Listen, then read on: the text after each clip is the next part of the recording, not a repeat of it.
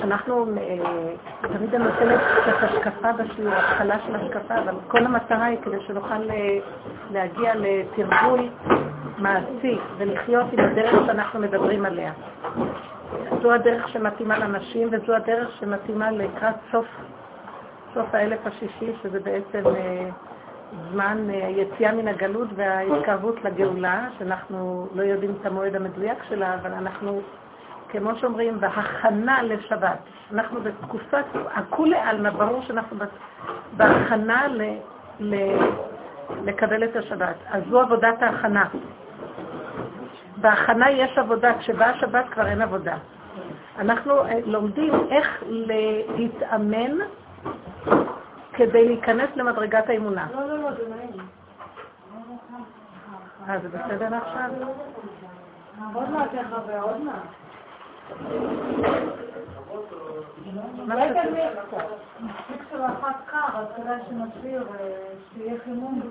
שיהיה חימום קבוע, אבל קטן. ממך, מכבד. זאת אומרת, אה, מה, מה, מה ההבדל בין ששת ימי השבוע לשבת בעצם? ואז נבין מהי עבודת ההכנה. זה המעבר מהתפיסה של ששת הימים לשבת. ששת ימים זה ששת האלפים, שהתחילו בעצם עם אכילת עץ הדת, שעוד פעם, ב, אה, בהסבר הדק הראשוני, כדי שיהיה לנו עוד פעם מושג, מציאות האדם לפני חטא עץ הדת הייתה שונה לחלוטין, לאחר החטא. החטא גרם שנכנס כוח הפרשנות, נכנסה לאדם מחשבה, זה כתוצאה מאכילת עץ הדעת. הדמיון נכנס באדם, ואז הוא התנתק מהקשר האלוקי, שהיה מציאות של נשימה, היה מציאות של אה, חיות וחוויה בלי מילים, בלי דעת, בלי הסבר, בלי פרשנות. מציאות של אמונה, ככה. הכל היה מושלם בלי ספק, בלי סתירה בשום דבר. אכילת עץ הדת יצרה את המצב של ההתרגשות, התגרשות מגן עדן, הרגש והדמיון שמלווה אותו. אין בעיה בנתון, יש בעיה בהתרגשות או בפרשנות מהנתון. זאת אומרת, ברגע שהם אכלו מעץ הדת, ויראו כערומים המה ויתבוששו, היו חייבים להתכסות כל המציאות של ההתכסות זה התפיסה של ששת האלפים. אנחנו מכוסים על גבי מכוסים על גבי מכוסים על גבי מכוסים. ואם יראו לנו את האמת, אנחנו אפילו לא נזהה אותה. האמת שאנשים כבר מאוד מאוד עייפים והאיסורים עושים את שלהם. האיסורים קודשים את אותם כיסויים וכל פעם נופל איזה כיסוי. אז אנחנו מגיעים יותר לתחושה, או קודם כל להכרה שאנחנו חיים בעולם משוגע, מבולבל, מלא כיסויים, אבל עדיין לא יכולים לצאת מזה כמובן. אבל עצם ההכרה זה כבר דבר גדול. זאת אומרת, כל התפיסה של האמונה זה התפשטות מן הכיסויים. אני לא מדברת על בגדים כרגע, אבל בנפש. אמנם אנחנו רואים שבאמת, תסתכלו בדור האחרון, מה שבדורות אחרים לא היה, אפילו בין הגויים היה איזה כבוד מסוים לביגוד. מה שהיום הולך ונעשה מובן מאליו שאפשר אה, להתערטל. והגוף הופך להיות אה, איזה מרכז בפני עצמו.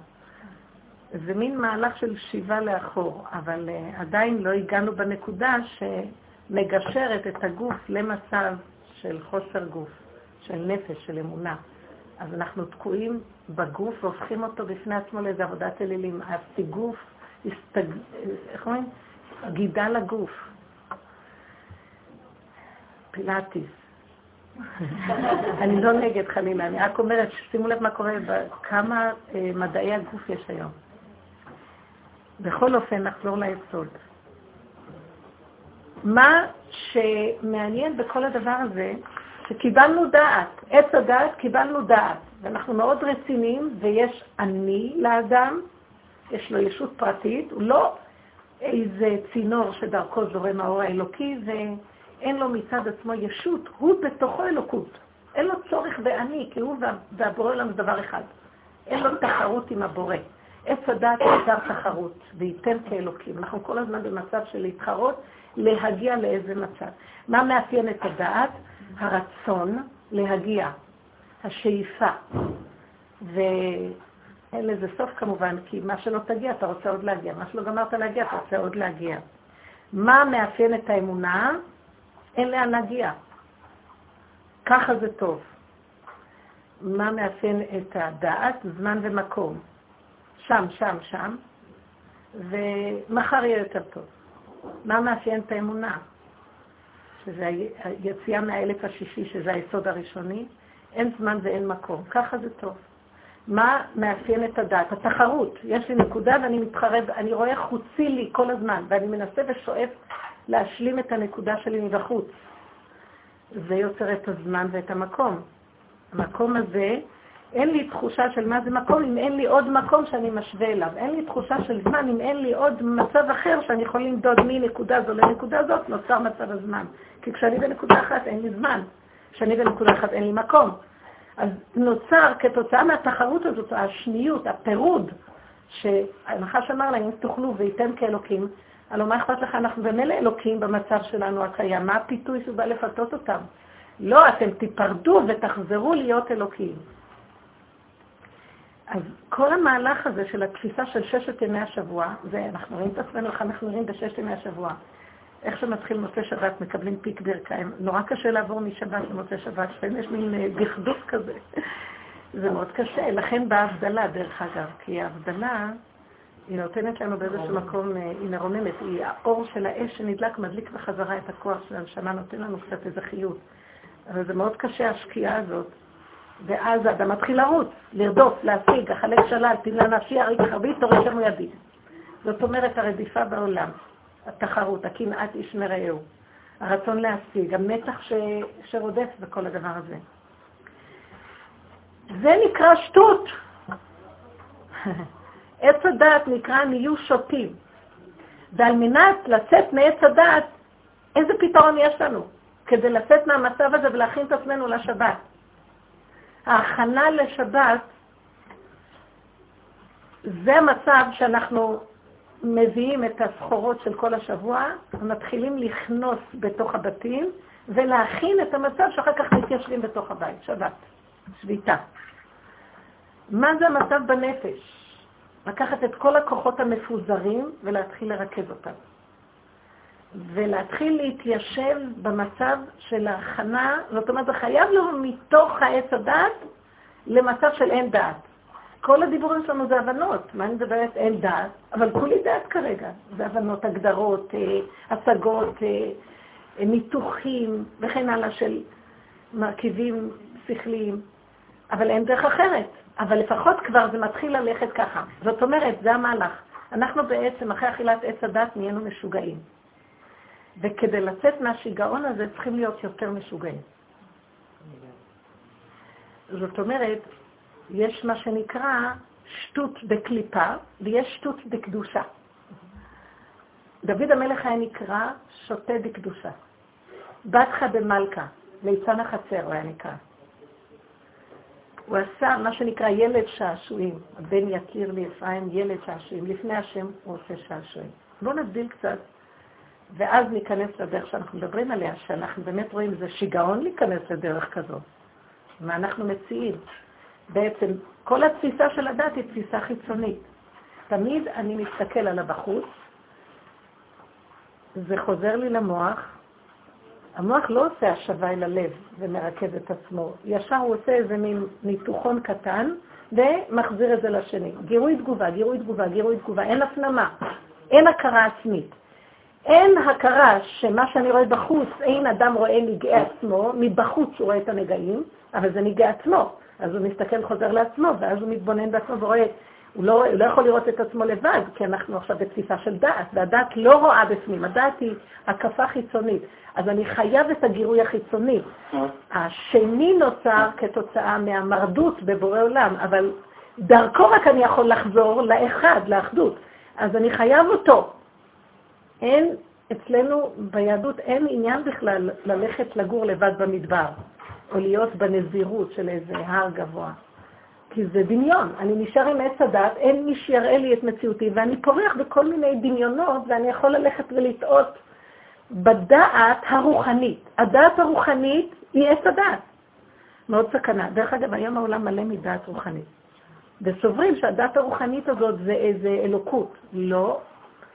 כי אין בעץ הדת אלוקות, זה סתירה מיני ובי. כל עץ הדת הסתיר את האלוקות. האני עכשיו, מה עשה האני? האני סובר שאם הוא ילך לצד הרוחני, הוא יהיה יותר אלוקי, אבל עדיין זה אני ונחש עוד יותר גדול, כי הוא סובר שהוא אלוקי. זה בדיוק מה שאמר הנחש, הוא היה רוחני, וייתן כאלוקי. מה הוא דואג להיות אלוקי? בואו נעשה כסף. בואו נלמד אתכם איך עושים ממון, איך עושים זה, לא, נהיה רוחניים. וזה גם מאוד מסוכן, זה מה שנקרא ביהדות עבודות זרות. זאת אומרת, על מנת להגיע ליסוד של להכיר אלוקות, חייבים לרדת מעץ הדת לגמרי.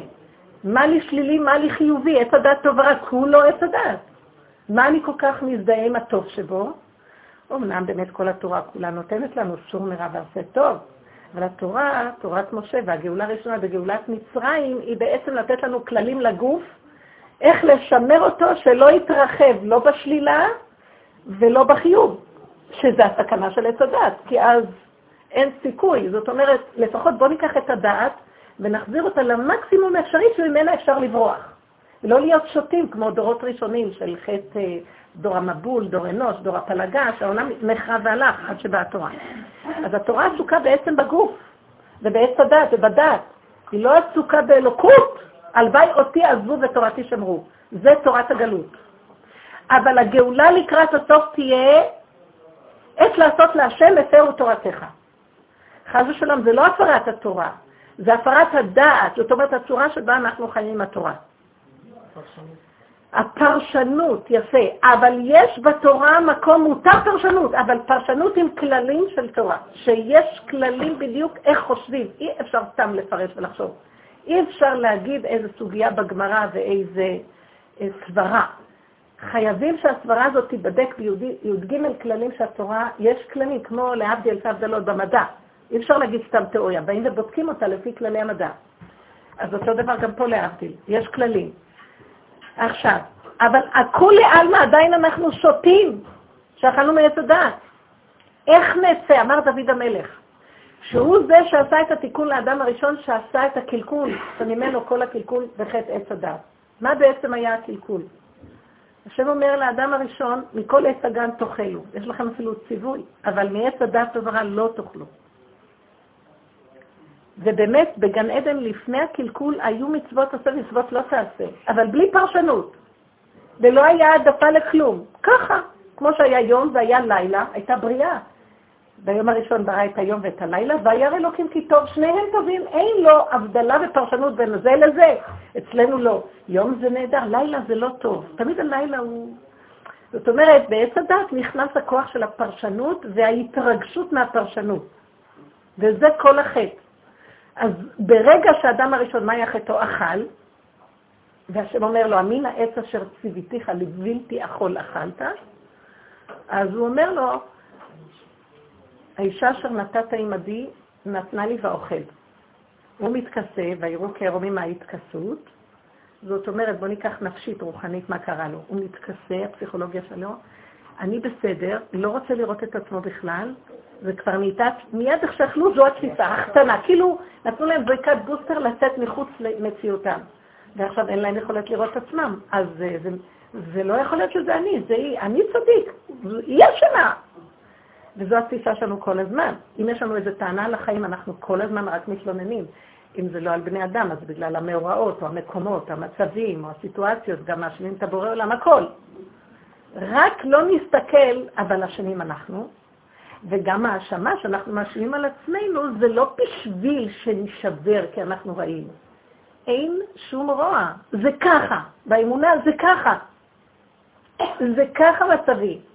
ואז בככה הזה אני מתחיל לחיות אמונה, בורא עולם. אין לו טענה עליי למה אני חסר, וזה היסוד. לא הייתה טענה לאדם הראשון למה הוא אכל מעץ הדת. אמר לו, הוא נכנס איתו בדברים, ככה אומרים המפרשים, המנאץ אייכה, איפה אתה? כאילו, אני לא יודע איפה אתה, שאני יודע לו, אייכה. העץ אשר ציוויתיך כדי להיכנס איתו בשיחה, לא להפחיד אותו. מה הוא עושה מיד? מה עושה ילד ואומר, איפה אתה אכלת מהממתק? היא רק אותו, יכול להגיד לה כן. מה היית עושה לו נשיקה? אמרתי לך, לא, אבל אם אכלת לא נורא. אכלת? אז ישר הוא מתגונן. הוא היה צריך לומר, אכלתי, לא יכולתי שלא לאכול. מודה ועוזב ירוחם. לא, הוא נכנס לתפיסה של כמו ילד קטן, שרוצה להוכיח שהוא מושלם, וזה חטאו של עץ הדת. מאז שאכלנו מעץ הדת, כל היום אנחנו רוצים להיות מושלמים. להשיג, להגיע עוד קצת, עוד קצת. ומאוימים נורא שאנחנו לא מושלמים, וחסרים. אבל לבורא עולם אין בעיה שאנחנו חסרים, ההפך? החיסרון של האדם זה גדלות הבורא. אדרבה, תודה. וברגע שאתה מודה, מיד אתה מתקלל בשלמות של הבורא עולם. איפה שאתה לא, הוא כן, וביחד זה חוזר להיות מה שהיה קודם. כל הזמן, אנחנו, כל ששת ימי השבוע, זו התפיסה. רצו להיות מושלמים, להיות אימא נהדרת, להיות אישה מעולה, להיות בת מקסימה, להיות חברה הכי טובה, להיות... אני שונאת את העולם כבר, אתם לא מבינים? אבל זה לא העולם עושה לי. זה כל אחד מהתפיסה שלו, שקיימת לו ב-DNA שלו, לגבי איך הוא רואה את העולם. מה עשה דוד המלך שהוא זה שתיקן? הוא אמר, חטאתי להשם. כשבא אליו נתן הנביא, ואמרו במדרש ש שנה שהאדם הראשון, הוא ראה את הנשמות, את כל הנשמות, אבל הוא היה נביא בן נביא, הוא היה ממש אלוקות מלכת על שתיים.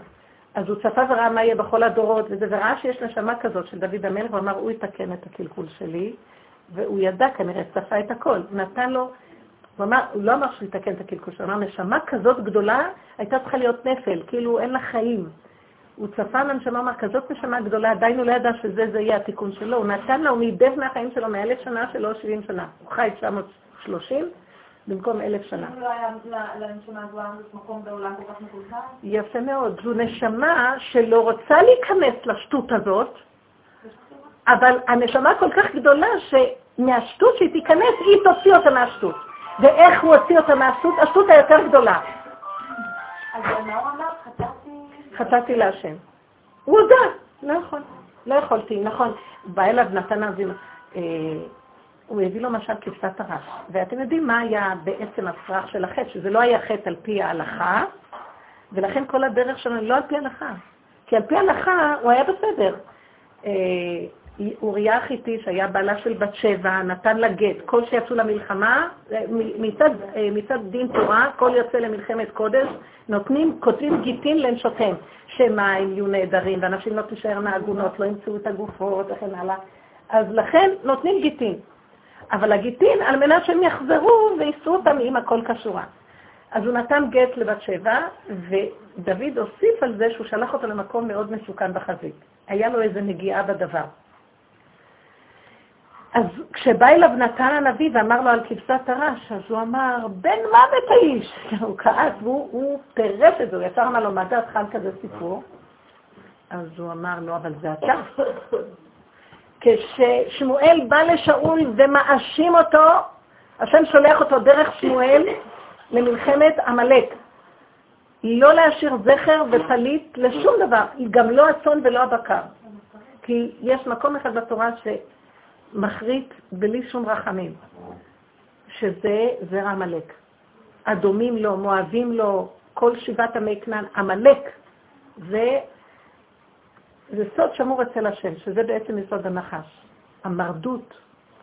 ואז אה, חוזר שאול עם הצאן והבקר ועם הגג, ואמר לו, מה כל הצאן אשר אנוכי שומע? שמואל אומר לו. אז הוא אומר, הבאתי לזבוח להשם. אז הוא אומר לו, חפץ להשם בעולות? כי הנה טוב שמוע מזבח, הסכת מחלד אילים. יותר טוב תקשיב להשם מה שהוא אומר, ולא לזבוח לו זבחים. אתה חושב שהשם חפץ בזבחים? מה, והשם הוא בן אדם שהוא מתחרט? אה, כי חטאת קסם מרי, הוא אומר, כי החטא שלך, זה הוקסמת מהמרדות שלך, כי חטאת קסם מרי, אתה מרדן. ואז שאול לא מקבל את זה עדיין, מה הוא אומר?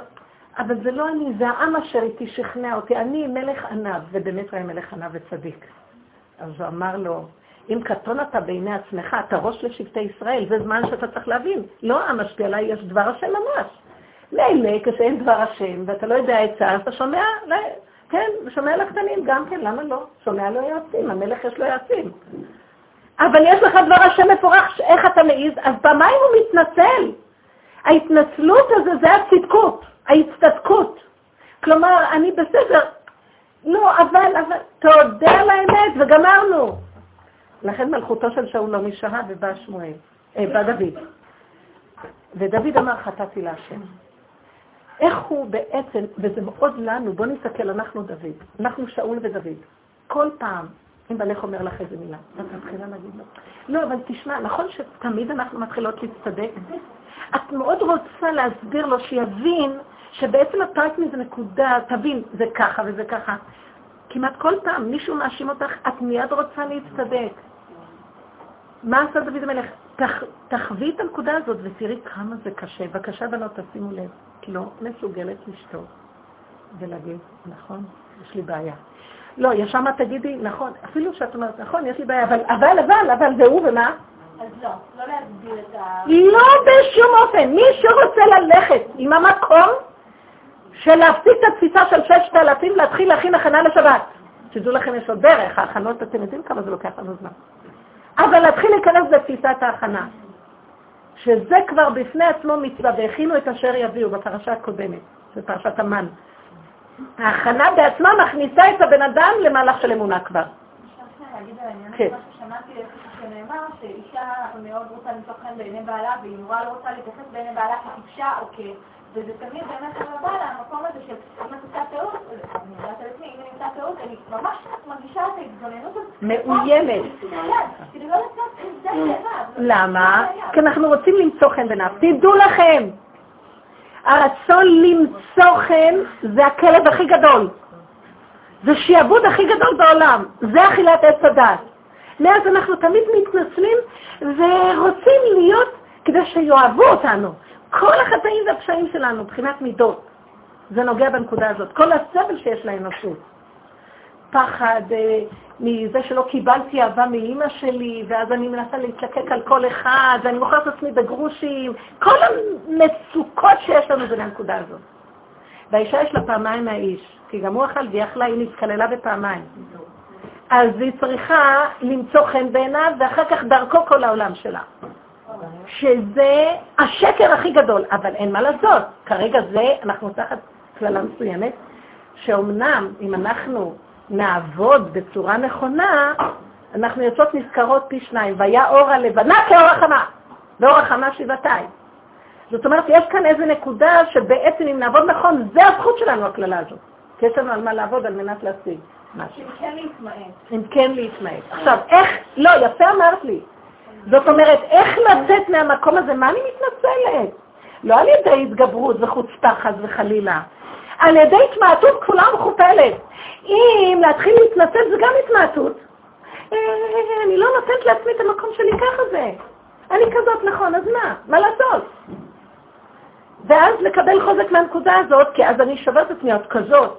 אני לפניו לא אשבר, ולפני עצמי גם לא אשבר. כי בורא עולם אין לו טענה למה אני כזאת, אין לו טענה.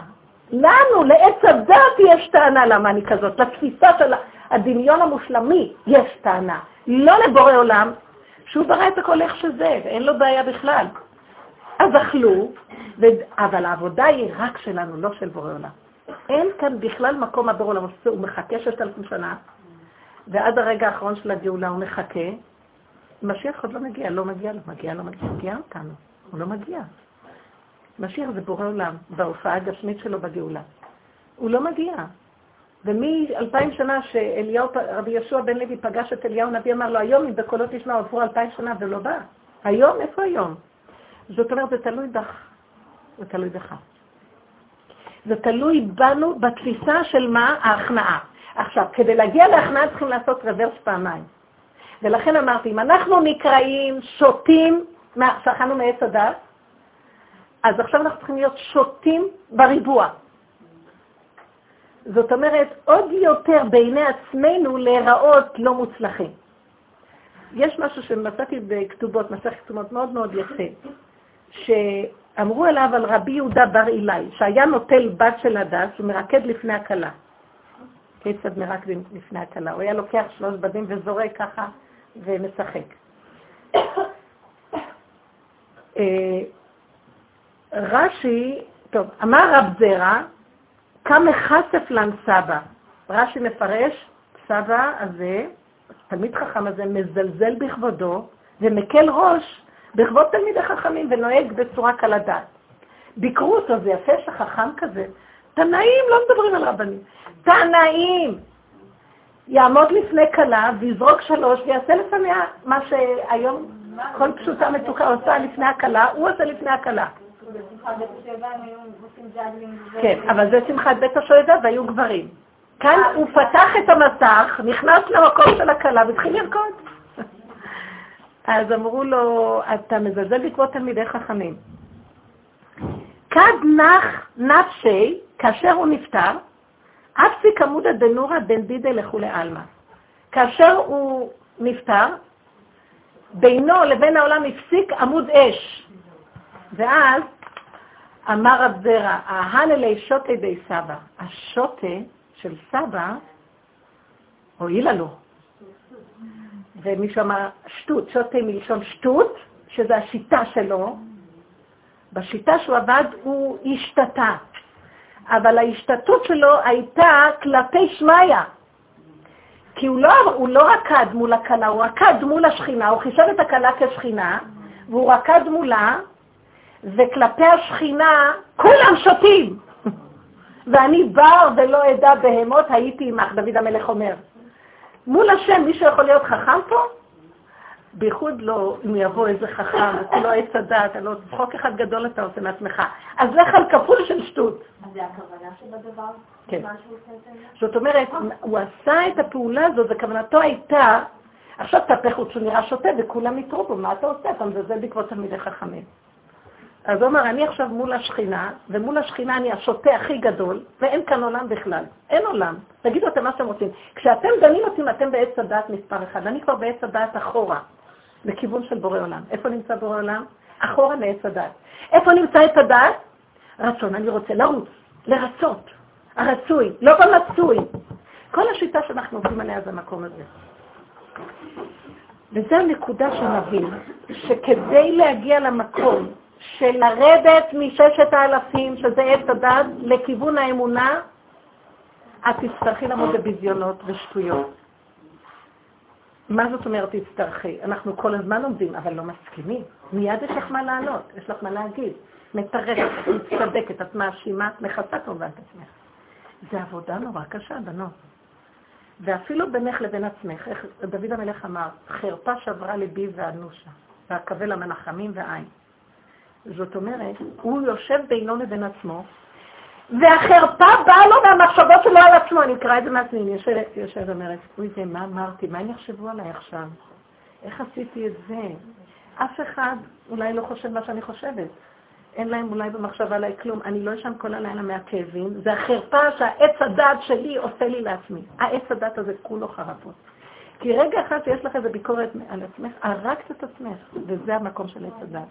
אנשים מאוד מפחדים אחד מהביקורת של השני. כל הזמן מתנצחים, כל הזמן סוגרים, כל הזמן, מה העולם עושה? הולך על גל של חיוביות. אף אחד לא יושב ויגיד על עצמו את הפגמים שלו ויעשה לעצמו בדיחה. כולם רק יגידו כמה הם מוצלחים וכמה הם עשו וזה הלך.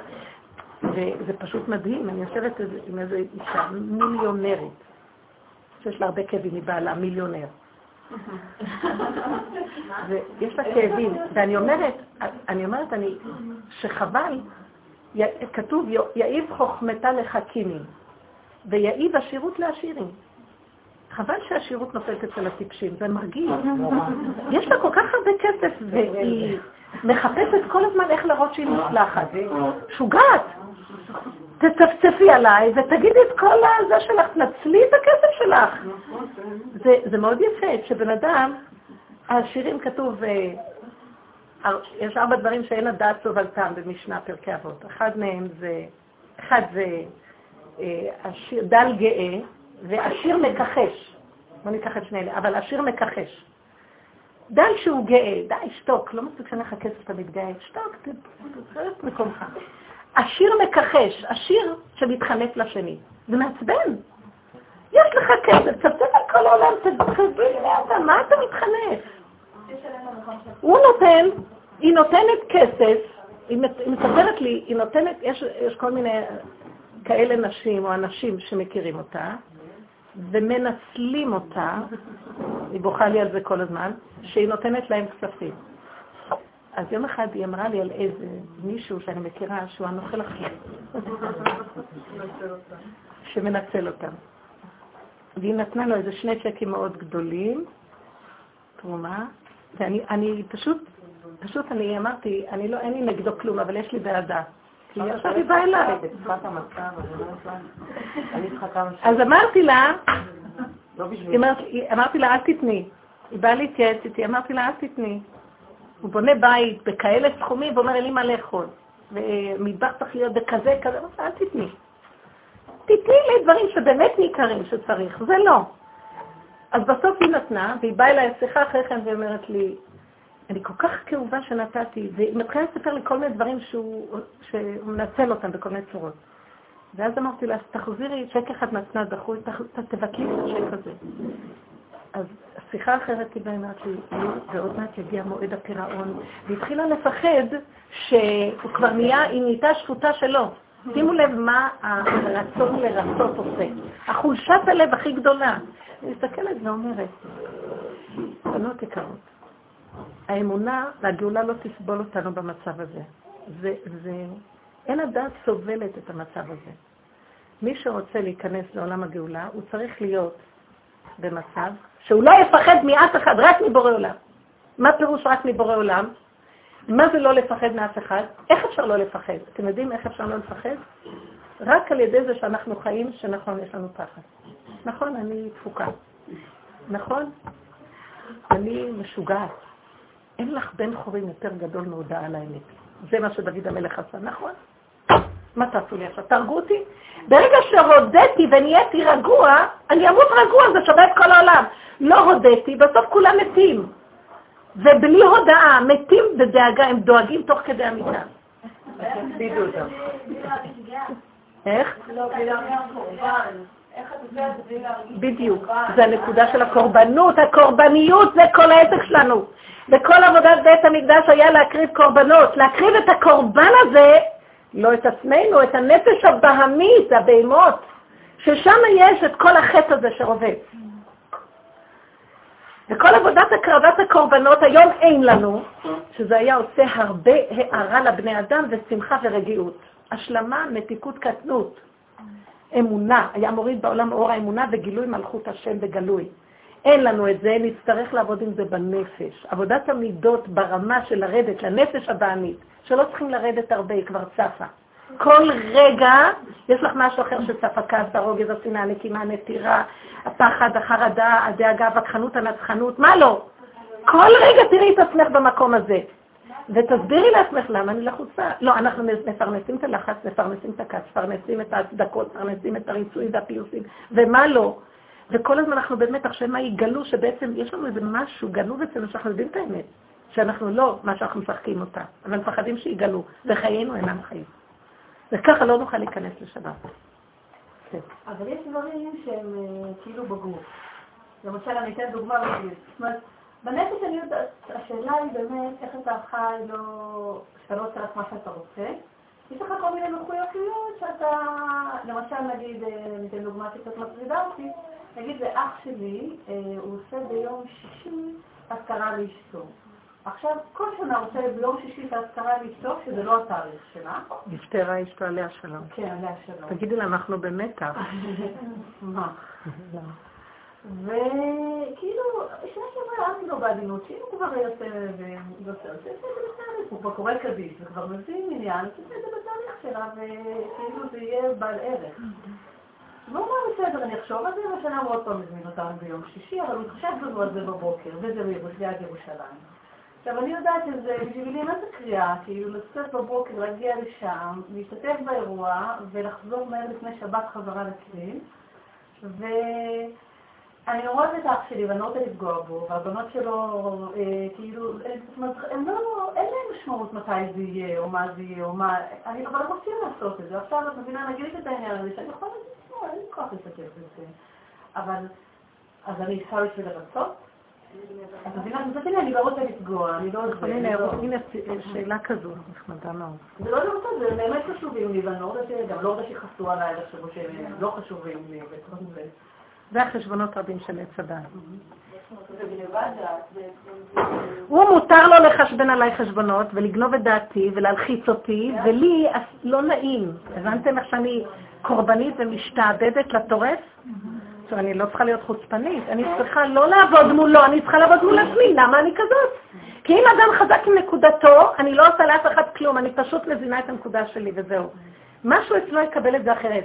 כי כשאני מתחילה לעשות לו חשבונות ומתבייש ולא מפחד ואני אומרת את רצוני, זה לא מתקבל, כי אני עושה לו חשבון. כשאני מפסיקה לעשות את החשבון השני וחוזרת לאחוריי ואומרת, אבל את עושה בדיוק מה שהוא כן מותר לו לעשות לך את זה, ולך לא, לעצמך. זאת אומרת, למה אני צריכה לעשות את זה? אין לי נגדו כלום, ההפך אני מעריצה אותו שהוא עושה לעצמו את החשבונות שלו יופי. הוא מסודר עם עצמו, זה אני לא מסודרת, הבעיה היא שלי. ברגע שאני לא כועסת עליו, אני כועסת על עצמי, למה אני עושה למה אני מספקת לו את אותו מזון? הוא כל כך בטוח בשקרים של עצמו, ואני צריכה לפרגן על השקרים האלה, ואני לחוצה ובצוקה איומה כדי לספק לו את ה... וככה הקשרים של כולנו בנויים עלי אדמות בדרך כלל. אחד מספק לשני את השקרים של השני, אף אחד לא סובל את השני, אבל משחקים אותה כל הזמן, וזה החברה, ויש לי מלא חברות. אני מקובלת בחברה. והבן אדם מרגיש שהוא, יש לו חברה. הוא עץ בודד בשדה, אתם לא מבינים פה מה קורה. שקט. לא, לא, לא, לא. אני אגיד לכם דבר כזה. לא, יש הרבה פעמים שלה, לא במקום של הרצון. אבא שלי יוצא אירוע ביום שישי, וחשוב לי להיות פה, אני יודעת שהוא מאוד רוצה שאני... את במקום אחר, רגע, תקשיבי. תקשיבו דבר אחד, לא, אין דבר. בואי תקשיבי, דבר מאוד יפה. אני רוצה לתת לכם כלל, וזה היה דוד המלך.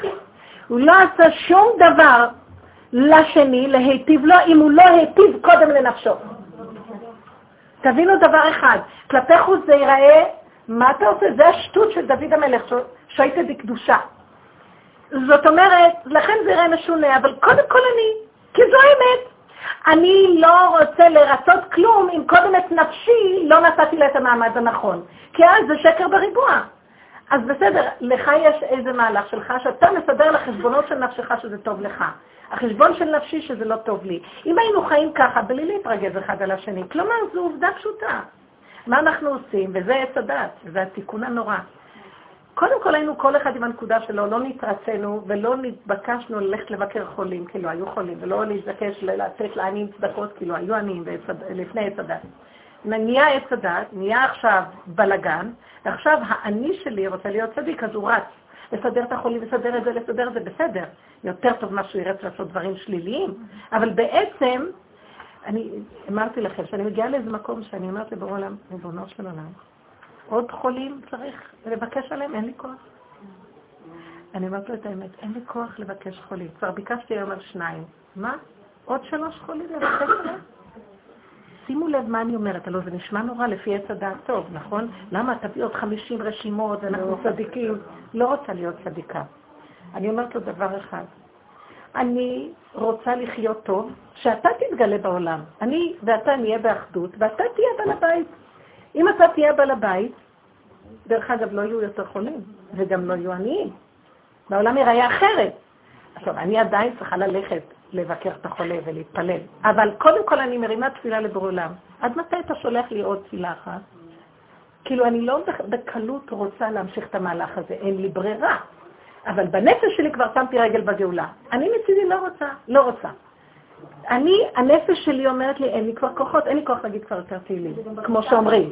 אין לי כוח ללכת לאח הזה עד לשם, שהגוף שלי עייף, אני לא עושה חשבון כבר לאף אחד. אני מסתכלת מה הנקודה שלי, ואני מול בורא עולם, ואז את זה אני מגיעה לבורא עולם, ריבונו של עולם. לא שאני רוצה להתנתק מהחבר, אני לא רוצה בכלל עולם, אני רוצה בורא עולם, נמאס לי ככה לחיות. ואם אני חיה ככה איתך, אין לי נגד האדם הזה כלום.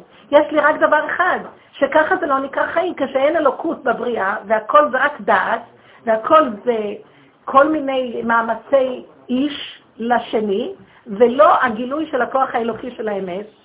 אז במקום הזה, אנחנו כבר, כלו כוחותינו, החברה היא מאוד שקרית, הכל, מח... הכיסויים, הוספנו עוד עוד ועוד כיסויים, עד שכבר הכל חושך מרוב כיסויים. לא. ואז אני אומרת ככה, לא, אני עושה קודם את החשבון שלי. אז uh, תקשיבי רגע מה שאני אומרת. אני לא עושה את זה מול בורא, מול העולם, אני עושה את זה מול עצמי, שזה השכינה. מה עשה הלל הזקן? אני הולך לקחת את נפשי, את, איך אומרת, עלובת הנפש שלי לבית המרחץ. כל נגיד אני הולך להתקלח, אני הולך לבית המרחץ, אני לוקח את עלובת הנפש שלי לבית המרחץ. התקשרה אליי איזה אישה שהבנות שלה מכאיבות לה בצורה לא נורמלית, שתי בנות בגיל הטיפשת אה, וסוררות קשות, שהיא אומרת לי, אני שבורה, אני לא רוצה לחיות יותר. והיא מאוד מאוד בדכדוך. אמרתי לה, את יודעת שאת עכשיו עושה דבר הכי גרוע בעולם. את מצערת את השכינה, השכינה נמצאת בתוכך. וכשאת בצער, גם היא בצער. בגללם תצערי את השכינה שלך? הלוא זה בדיוק הנחש, מה שהוא רוצה לעשות. לא, תגידי, לא אמות כחיה ואספר מעשה קש, אם הן רוצות להתנהג, שיתנהגו, אני לא קשורה לנקודה הזאת. לי יש את דלת אמות שלי, ואני חיה קודם כל בשלום עם עצמותיי, שזו השכינה שבתוכי. ומכאן אני מקימה את הכוח הפנימי, ודאי שהבנות יתחילו להציץ עליה מה היא לא עונה לנו, מה היא לא מתווכחת, מה היא לא רבה איתנו, מה היא לא מתרגשת מאיתנו. כבר מקבלת כוחות אחרים שאיתם יכולה להתמודד עם המצב מחוכמה ומזווית אחרת שרק האלוקות תוכלה לתת לנו פתרונות. אז למקום הזה אני מדברת שזה לא נקרא שהיא נגד אח שלה. אדרבה, במקום הזה יכולה לבוא באהבה הרבה יותר גבוהה לאחיה מאשר אהבה שתלויה בדבר ושמלא חשבונות רבים, ואהבה של כאבים בלי סוף, וכל אחד נגמר, אה, נגמר האירוע הזה, עכשיו חצי שנה היא נחה מהאח הזה, היא לא אוהבת אותו באמת. לא, יש פחד אחד מהשני. אז בעצם אם אתה מציב את העמדה, זאת אומרת, עשית עם עצמך עבודה, ועכשיו אני רוצה להגיד את זה החוצה, פשוט להגיד, מצטער, זה לא מסתדר, הייתי שמחה לבוא וזה לא מסתדר לי, בהצלחה. כאילו, בנות יקרות, קודם כל, לפני שתלכו להתנצל לשני, אני מבקשת מכם, זו עבודה מאוד מאוד גדולה לעשות משוב, להתחיל לחזר לעצמנו. אני אפילו הייתי אומרת שתלכי, אבל רק תכירי את החורבן של השקרים שלך, כל הדרך. תדעו לכם, אני לא בעד פעולה מיידית וחיובית, לא דיברתי על הכיוון הזה, אני מדברת על המקום להתחיל לראות את השקרים. את השטות הנוראה על מנת איך לפרגן לנפש, לקום עם שטות עוד יותר גדולה, כלפי העולם היא תראה כשטות, מנתקת איתו קשר. אני לא מנתקת קשר, אם הוא רוצה לפרשש את זה ככה, שיפרש. אני לא, אני לא מנתקת, אני אוהבת אותך. איך קודם כל, אה, רבי עקיבא אומר, שני אנשים במדבר, יש לאחד מהם שתי כוסות מים, ולשני נגמר המים, אחד נשאר לו שתיים. אז תנא אחד אומר, זה ישתה כוס וזה כוס. יחיו עוד יום. אומר רבי עקיבא, לא. הוא ישתה כוס וישמור כוס ליום השני. כי אם שתיהם יפלו וימותו, אז שניהם מתים. ואם הוא יחיה, אולי עוד אפשר, מחר תהיה איזו ישועה ויצילו אותו, אז נמצא שאחד חי בעולם, חייך קודמים. זה נשמע אכזרי נורא, נכון? זה קשה מאוד להבין את זה, אבל למה, ורבי עקיבא הוא החכם של הגמרא. והוא אמר ואהבת לרעך כמוך. אבל שימו לב, כמוך, קודם אתה תאהב את עצמך. אתה לא יכול לאהוב אף אחד אם באמת אתה לא קשור לנקודת האמת שלך, שזה האלוקות שבקרבך, שזה השכינה. זה אף אחד לרעך, חבר שלך. או, היא אומרת, אז לרעך. מה זה לרעך? מה זה הרע שלך? תחזור לעץ הדעת שלך, לשטות שלך. אתם יודעים שאנחנו כבר שכחנו שאנחנו שויטים? אנחנו משוגעים לגמרי, וכל הזמן מנסים לראות שפויים. קודם כל תגיד, אני שותה, אני טיפש, איזה חיים אלה? לרוץ מקצה העולם. אז קצה העולם ביום שישי, בשביל דבר שהוא לא מצווה. ניחא הייתי אומרת, יש כאן איזה מצווה, וגם את לא קשורה במצווה הזאת, כי זה צריכים עשרה גברים שיגידו קדיש, ויגידו משניות, וילמדו משהו, ולעילו נשמתה, ועלו על הציון שלה, זה נקרא מצווה? זה עושה לנפטר תיקון. אז בשביל זה כן הייתי הולכת מקצה לקצה. אישה שאין לה שום דבר בחלק הזה, טוב, אבל זה אח שלה, זה משהו רגשי. אבל יש איזה גבול, הרגשיות, אם ככה תזיזי לו את זה לאמצע השבוע. זאת אומרת, כי הוא במילא מזיז את זה ואין לו תאריך. זאת אומרת, זה כבר באמת שטות, תהיי את יותר, עוד יותר שותה. אתם לא מבינים שרק בצורה הזאת אנחנו מפרקים את עץ הדעת. משוגע עוד יותר גדול. והנביאים היו משוגעים יותר גדולים, ואז הם השיגו את האור האלוקי. מה שכתוב על שאול, שהוא התפשט ויתחיל גם הוא להתנבא ויפשוט בגדיו. הפשיט את כל הכיסויים שלו והגיע לנקודת האמת שלו, שם היה גילוי אלוקי. אז זאת אומרת, ואהבת לרעך, תתחילי לי להכיר את כל הרע שלך, את כל השקרים, את כל הקורבניות, את כל החשבונות רבים. אל תתעסקי באח שלך, אין לנו עסק איתו. אח שלך לעילא ולעילא, סיפק לך עבודה נהדרת. חוץ מזה, תסלחי אותו לשלום. אין לי עליו כלום, מה אתה מלחיץ אותי? מה אתה... הוא לא מלחיץ אותך, הוא עורר לך את נקודת הלחץ. בחירתך לא להילחץ. אני נלחצת ומאשימה אותו שהלחיץ אותי. לא. הוא רק עורר לי סיבה להתחיל לעבוד. תודה רבה, אחי היקר. הייתי נוסעת רק בשביל זה. כן, הוא כל כך סידר לי את החיים שאני אפרגן לו. כן. אחרי. משהו. כוס תה בבקשה, כפית סוכר. תודה רבה רבה. סליחה. כן. אחרי שהם מתבוננים ונכנסים למקום השלילי הזה, ובאמת יושבים גם בשקט וזה, אני קולטת את עצמי אחרי יום-יומיים, תגידי, מתעוררת לי בושה והתקפלות שאני נהיית יותר אחראית. כאילו, בושה על מה? על באמת כמה קטונתי מהשם יתברך. בושה כלפי שמיא. כלפי שמיא. וואו, ראיתם את זה? לא, זהו, ואז אני מגיעה לזה שאני אומרת, מה, אני חושבת צדיקה? אני ככה מתביישת מהשם?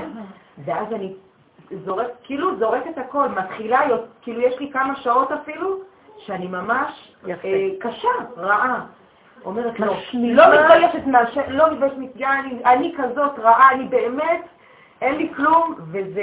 רגע, את מתקדמת מדי בשבילו, רגע, רגע. לא, זה מסכן אותי, זה מסכן אותי, אני נהיית ממש חולה מזה.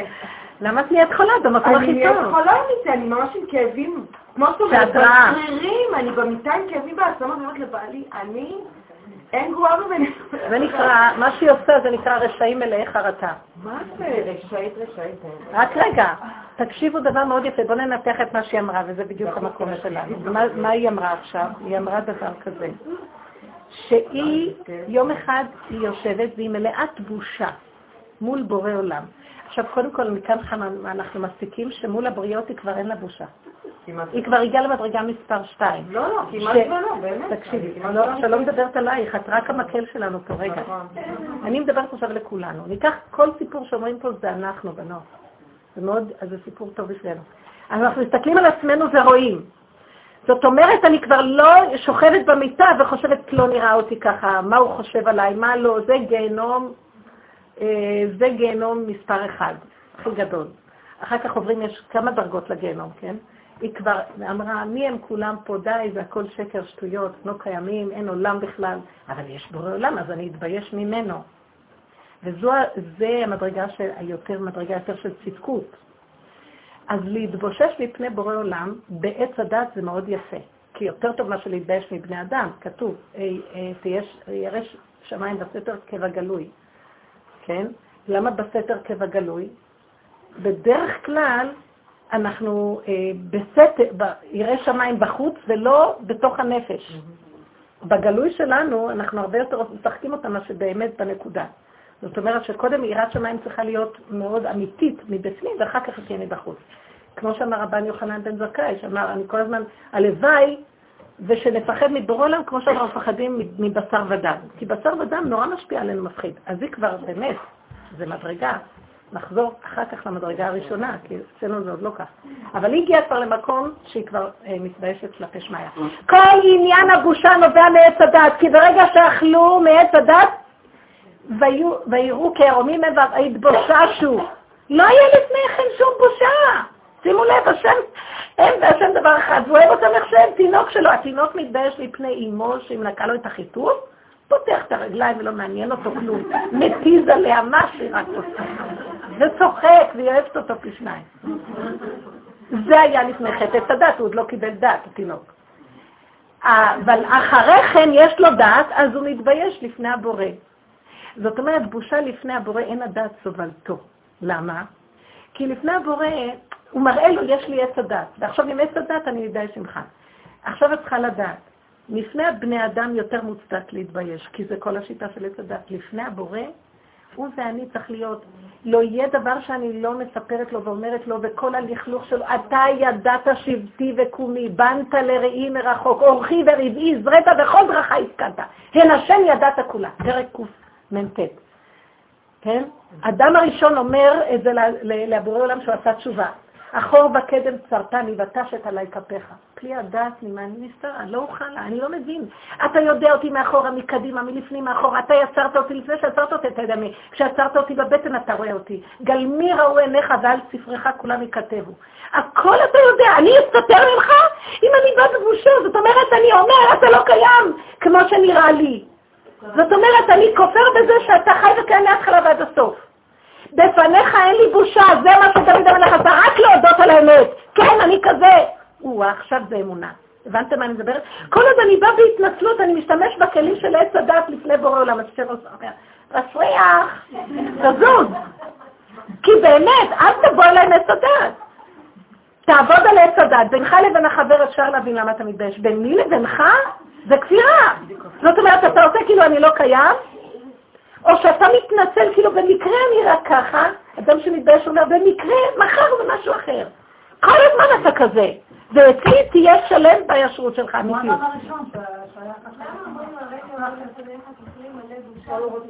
זה מעץ הדת. כל התורה וכל הנהגת החכמים זה בא מעץ הדת. אני לא מדברת על ששת האלפים ועל עץ הדת, והדרך של התורה בעץ הדת. אני מדברת על ההכנה לשבת והיציאה. כל הדרך שלנו, מאיפה נתחיל לצאת? עכשיו תראו ככה. ואז צריך להיות מאוד חכמים, כי היא צודקת. יש לנו את דברי החכמים, יש לנו מה שהתורה אומרת. לא, אבל... אז איך אני אומר ככה? אחוז ידך בזה ואל תנח ידך גם מזה. עכשיו האחיזה צריכה להיות אחוז ידך באמונה, בדרך איך להיכנס לאלף השביעי. ואל תנח ידך גם מזה, כי יש לי גוף, ואני לא יכולה ללכת בחוצפה בעולם ולעשות עבירות ולצחוק. ביני לבין העולם כן עדיף שתהיה לי בושה, כי זה גודר אותי, האדם שיש לו בושה, הוא לא עושה חטאים ועבירות, הוא מתבייש. בנפש לפרק, בנות, לא נוכל להיכנס לגאולה עם בושה. אבל צריך אותה כדי לעמוד בעולם. זאת אומרת, אני מקיים את מה שהשם אומר לי, לא מתוך בושה מהשני, מתוך שהוא ציווה אותי. בפנים כבר פירקתי אותה. הבנתם את המעלה? אני מקיים את מה שאומר לי החכם.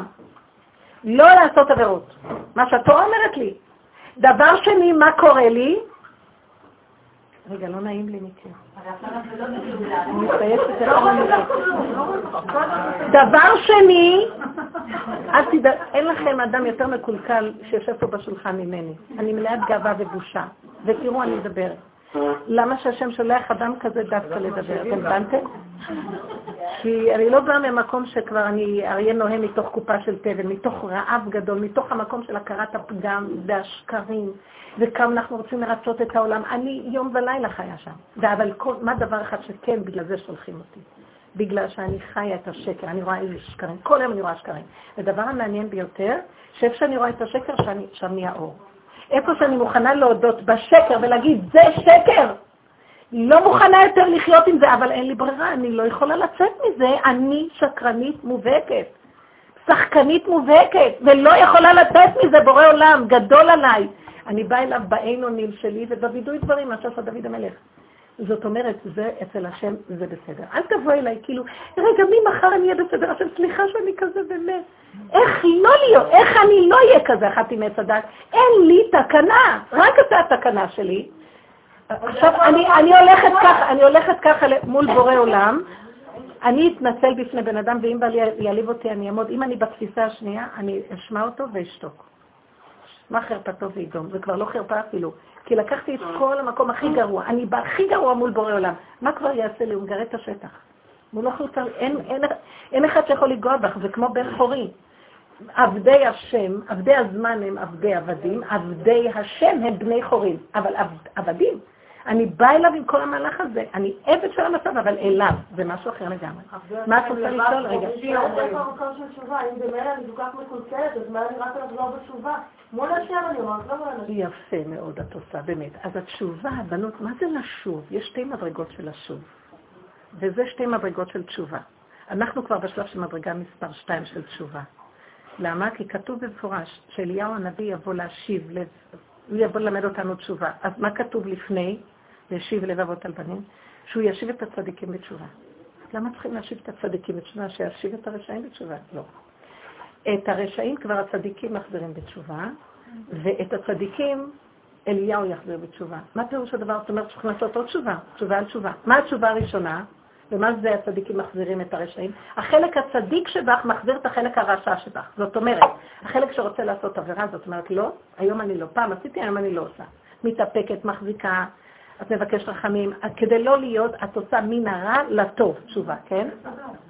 אבל זה עדיין בעץ הדת. את חיה מהרע של עץ הדת לטוב של עץ הדת. עדיין האני שלך מרגיש שהוא עשה תשובה והוא צדיק. עצם ההרגש של האני שהוא טוב והפרשנות החיובית על עצמך, יבוא אליהו ויגיד, גם את זה תפרקי, אין לך כאן כלום. אז איך נפרק את זה?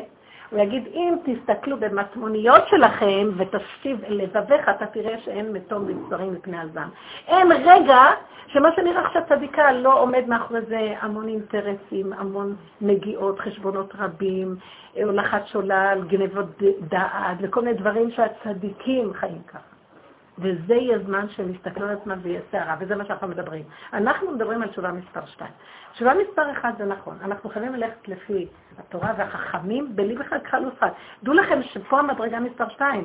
אני כבר בהנחה שכולם כבר עובדות על מספר 1, זה ברור. אין לי כאן ספק שכאן אה, לא יהיה מישהו שיגיד, טוב, אז אני אפרק ואני אגיד שאני לא אכפת לי, כי במילא אני תקועה בעץ הדת, ואז אני, מה אכפת לי שאני אעשה עבירה?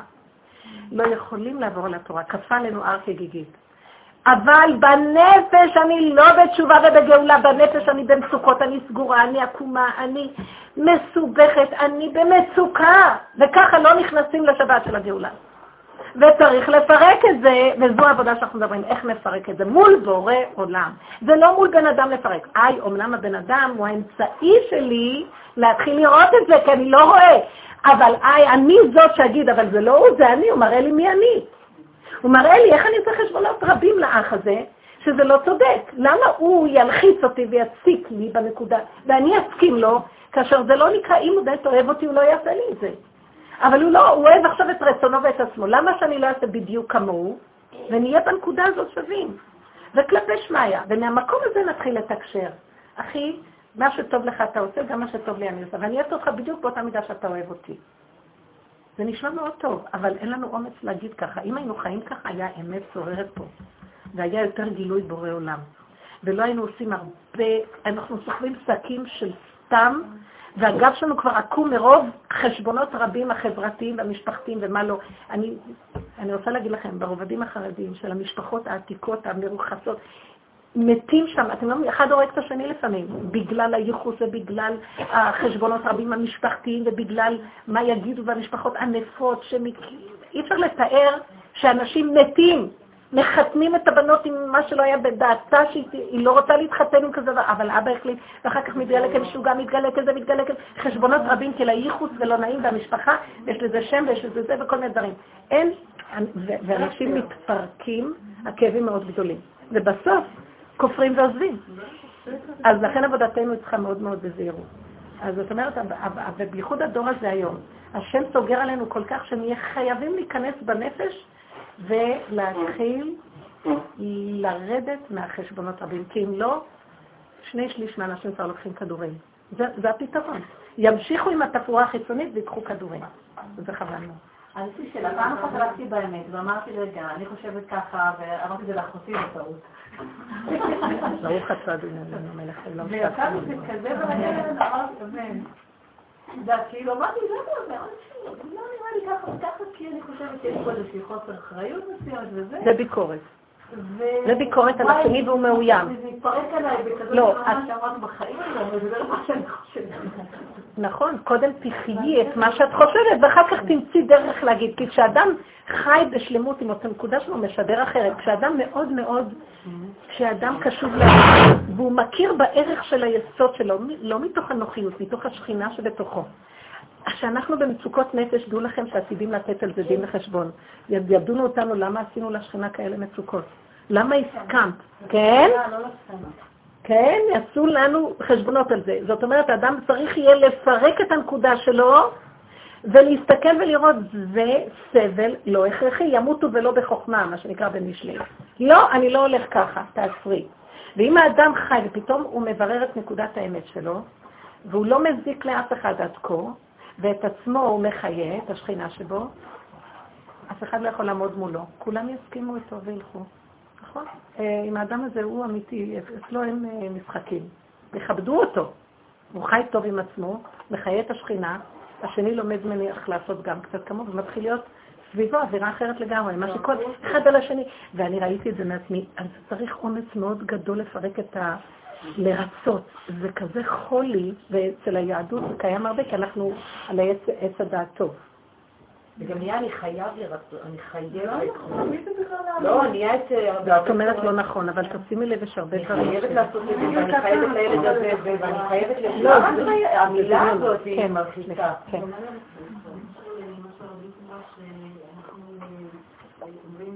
לא נכון לבוא ולהגיד השם, מחר אני אעשה תשובה, אני מצטערת וזה, כי באמת ביום כיפור גם כתוב בתפילה, כתוב, ריבונו של עולם, לא אני לא, לא יגורתי לבוא ולהגיד, אני לא יכולה לבוא ולהגיד לך, אני לא אחטא אותי, אני יגורתי, אני מפחד, כי אני בשר ודם, נכתב באשור.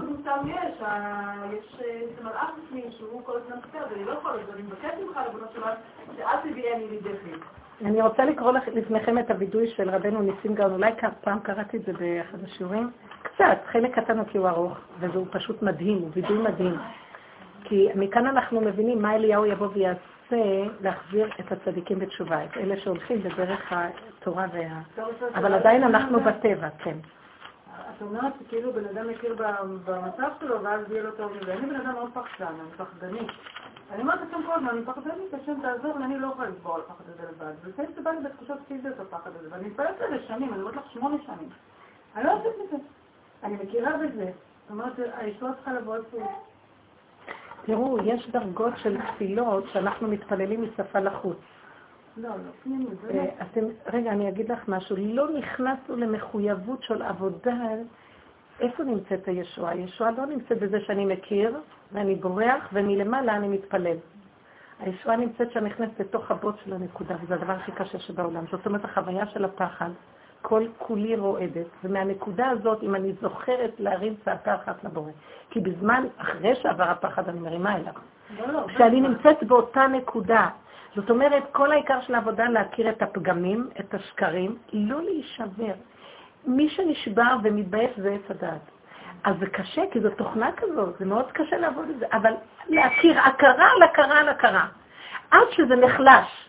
ככל שאני נכנס בנקודה, עומד שם, מזדהה איתה, זאת אומרת, מסכים איתה, לא בורח ממנה, זה הדבר הכי גדול. פחד השם, מהפחד של טבע זה נהיה פחד השם. זוכרת שהלכתי פעם באיזה פארק, וישבתי בספסל, אמרתי תהילים. ופתאום בא לקראתי כלב נורא גדול. הוא לא רק בא, איך עושים את זה? ממש בא אליי. הוא לא רק בא, רץ, הוא היה שוטף במרוצתו. כלב ענק, שוטף במרוצתו לכיוון שלי. וממש, זה לא שהוא עבר בשביל ואני בספסל, כאילו הוא בא לכיוון של הספסל. ואני, הפחד הכי גדול שיש לי זה מכלבים. כלבים זה מפחיד, ובאותו רגע, ותמיד אני מתאמנת שאני אזכור את הפסוק שצריך להגיד באותו רגע, כי מרוב פחד גם בכל ישראל לא יחרץ כלב לשונו. ואז קודם כל הרגע הראשון נעצרתי, ובשיא הטילים והדבקות, מה זה דבקות? אל תשאלו. הלכתי לשדה להגיד תהילים בדבקות, כן? ואז, ולרגע עמדתי ככה, ואימת מוות נפלה עליי. יראה ברד יבוא ונתחסני פלטס, פלטוס. ואז, לרגע נזכרתי שנייה אחת שיש השם, וזה הלך לשניות. אבא אליך, אבא אליך, פחד אליך, פחד אליך. אני אומרת לכם, אבל אני לא יודעת אפילו אם התרכזתי באבא אליך, כמו שהפחד היה כל כך גדול, אבל הפה דיבר, פחד אליך, נזכרתי שהפחד שלו, שהוא שולח לי איזה פחד אליו, לא פחד פה מהכלב. לרגע אחד, רק אפילו המילים, כאשר אפילו אני חושבת שההכרה שלי הייתה על הכלב, אבל בכל אופן פחד אליך, הכלב הרים שתי רגליים, ועמד ככה תלוי באוויר באיזה שנייה, וחזר אחורה. פשוט, אני, אני, לא, אני לא אשכח את הדבר הזה. אבל אה, לרגע אחד, האימה והחרדה הייתה נורא, ואז ראיתי כל, כל היסוד של כל ניסיון שבא עלינו, לא לברוח ממנו, וזה הכי קשה. ודעו לכם, אנחנו אנשים, יש לנו את היסוד הזה, והתרבות שלנו, של עץ הדת, כל היום מריצה אותנו, רצוי, כל היום מריצה מהנקודה. למה יש לנו את זה? כי אנחנו עומדות לפני הלידה. אין מוות יותר גדול מהלידה. אם הביאו את האישה למקום שיש לה את הכוח לעמוד בזה, וגם בתוך הלידה אנחנו בורחות מהרגע הזה, כמובן. כי זה רגע שאי אפשר לעמוד בזה. היום אין, הפידורל זה, זה מצרך אה, עוד, כן. הנקודה...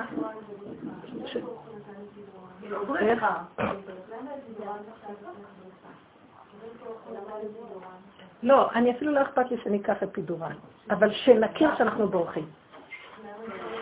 להכיר בפגם ולהעלות את זה ולהגיד, אני לא יכול. שוב פעם, זה עוד פעם העצות של חטא עץ הדעת. אני לא מגיע... אני רוצה להגיד לך דבר אחד, אני לא באה להגיד לכם, לא ניקח הפידורל מתגבר ועץ הדעת טוב. אני לא רוצה ישות, לא כוח, אני באה רק שנכיר כמה אנחנו יכולים. לא, אני מבליעה את הלא יכול ומחפש את הפתרון ומתרווח לי על הכיסא של הפתרון, והפסדתי את כל הניסיון. עץ הדת, רגע אחד, האדם הראשון היה רק אומר, זה עניין של רגע, כל גילוי בורא, זה עניין של שנייה. רגע אחד שאת נכנסת בתוך הדבר, ואת מעלה את זה אליו. אין בן אדם עכשיו שהעליב אותך, אין ילד, אין כלום, זה עניין של שנייה. אתמול התקשרה אליי מישהו. הציר הזה, הרגע הזה של הציר, לפני שאת צועקת צעקה של, של אה, השתתות, צעקה של אה, עיבוד הדעת.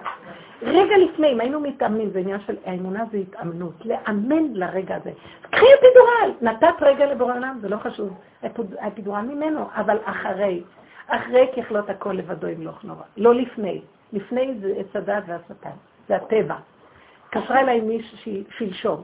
הילד של הקטן, בן שנה בקושי, שנה ומשהו, הוא, הוא הולך, ופתאום הוא לא יכול ללכת והוא מתנדנד ונופל.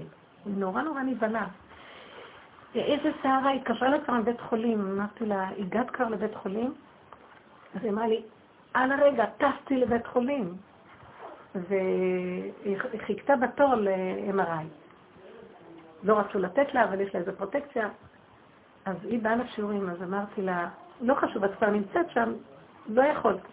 תכירי, תיכנסי באותו פחד שיש לך עכשיו. יכול להיות שהקדוש ברוך הוא סובב את כל המצב הזה עם הילד רק כדי שאת תתני לו רגע אחד. ימים יוצרו ולא אחד בהם. יש נקודה אחת של רגע אחד, והרגע אצלו יתברך שהוא מתגלה רק דרך הקלקול. אי אפשר שהוא יתגלה לא בקלקול, כי זה דמיונות, כי אנחנו מקולקלים. דרך נקודת השטות, תעשי דבר עוד יותר של שטות, תרדי רגע אחד, ושם תצעקי אליו. זה גילוי בורא, באותו רגע יהיה לך ישועה. אפילו שאת נמצאת בבית חולים, אבל עכשיו תהיה סייעתא דשמיא גדולה למצב הזה. אז, אז, בדיוק. אנחנו הולכים בעץ הדת ומאבדים. גם שם, זאת אומרת, הבורא מתגלה דרך הרופאים, האחיות, המכשירים. תראו, הבורא עולם נמצא באפידורל, ברופאים, במכשירים, בכל דבר. הוא ברא בריאה מדהימה, שאין דבר שהוא לא שותף בה בבריאה. גם אם את תיכשלי 50 פעם, הוא גם נמצא שם. אין דבר שהוא לא נמצא. אבל מה זה שכינה בגלות ומה זה שכינה בגילוי? השכינה בגלות זה שאני הולך בטבע ולא מחפש אותו. אני אומר, שכחתי שהוא בעצם בתוך הרופא, בתוך המכשיר, בתוך האפידורל. אני חושב כבר, אפידורל רופא בית חולים, נכון? נכון, זה אנחנו, ככה. הבעל, זה, הכל זה אמצעים. מה זה שכינה בגילוי?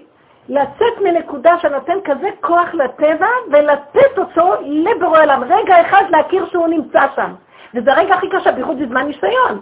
כי בזמן ניסיון, הכוח האימהי, החרדה האימהית על התינוק הקטן, היא מתה מפחד.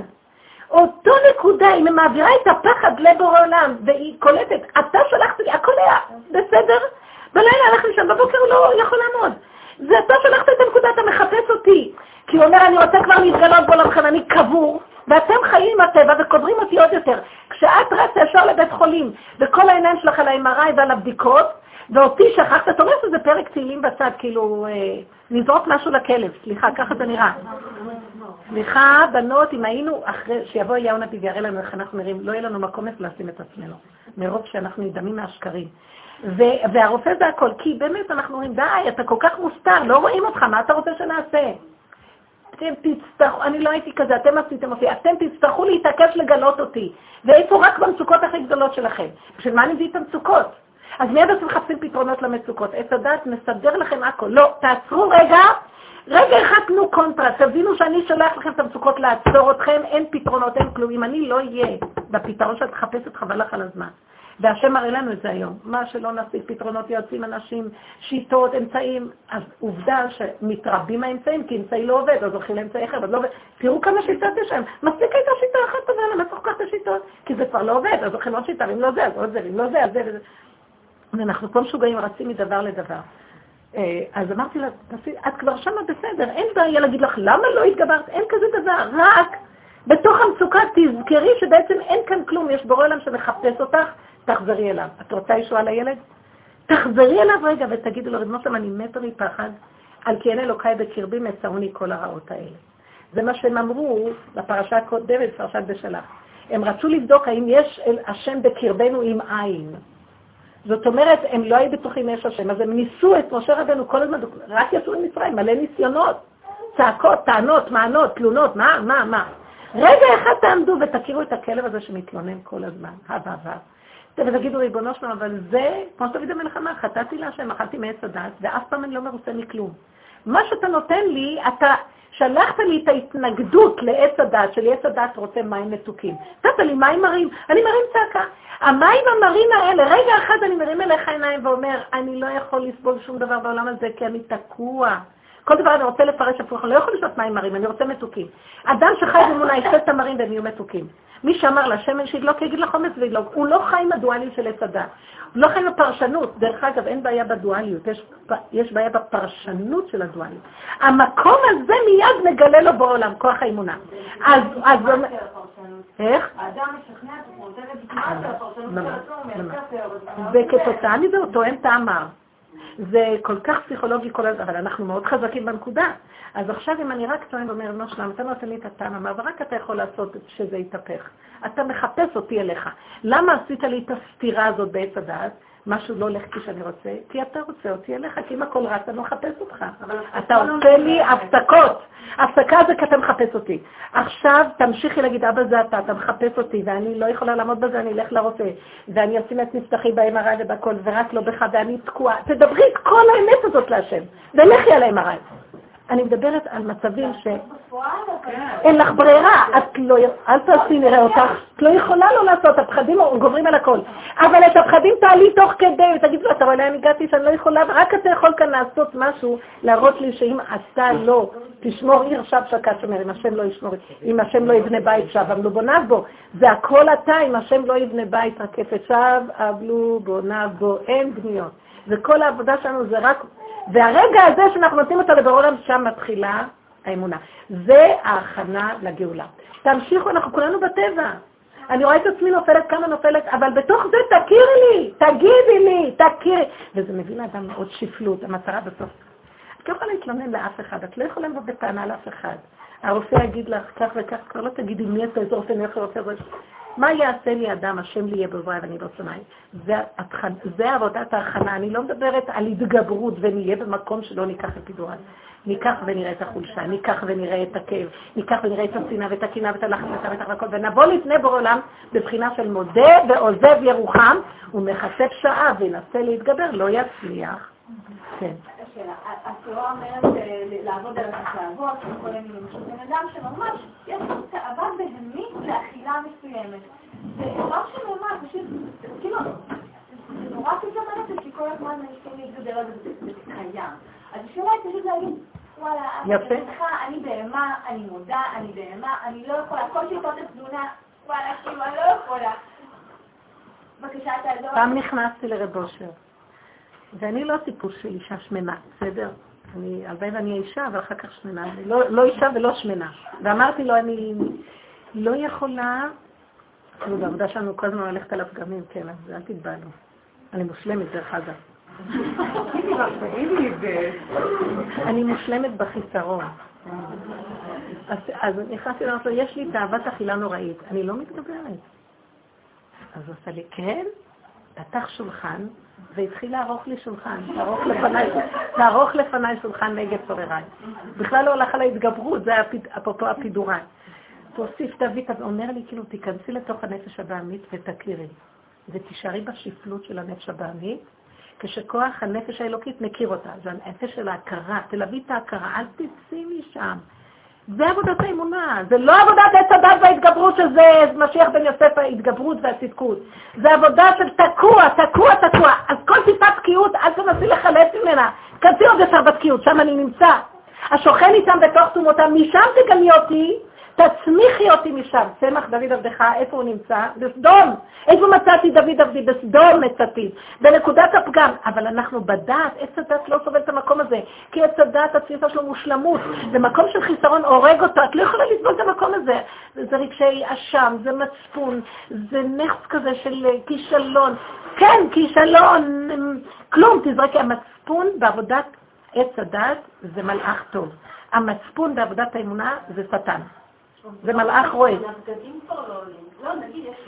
אז אין דבר, תקני מידה עוד יותר גדולה, רואה. הכל הולך בשיטת החיוביות. זה טוב מאוד להשאיר את הכיסים, זה טוב מאוד השיטות, וזה טוב מאוד, אבל אני אגיד לכם דבר אחד, נופלים מהם, כמעט כולם נופלים אחרי כמה קורסים, עוד פעם חוזרים, אי אפשר. הכאב שיש לנו, היא אומרת, זה משהו כואב, הכאב שמלווה אותנו בעבודה הזאת, זה הכאב הפסיכולוגי של התוכנה של עץ הדת שחושבת למות מרוב כאבים, שהגאווה הולכת ומתה, הגאות, הישות. אני לא יכול להחזיק מעמד, אני לא מתגברת, אני, אני לא.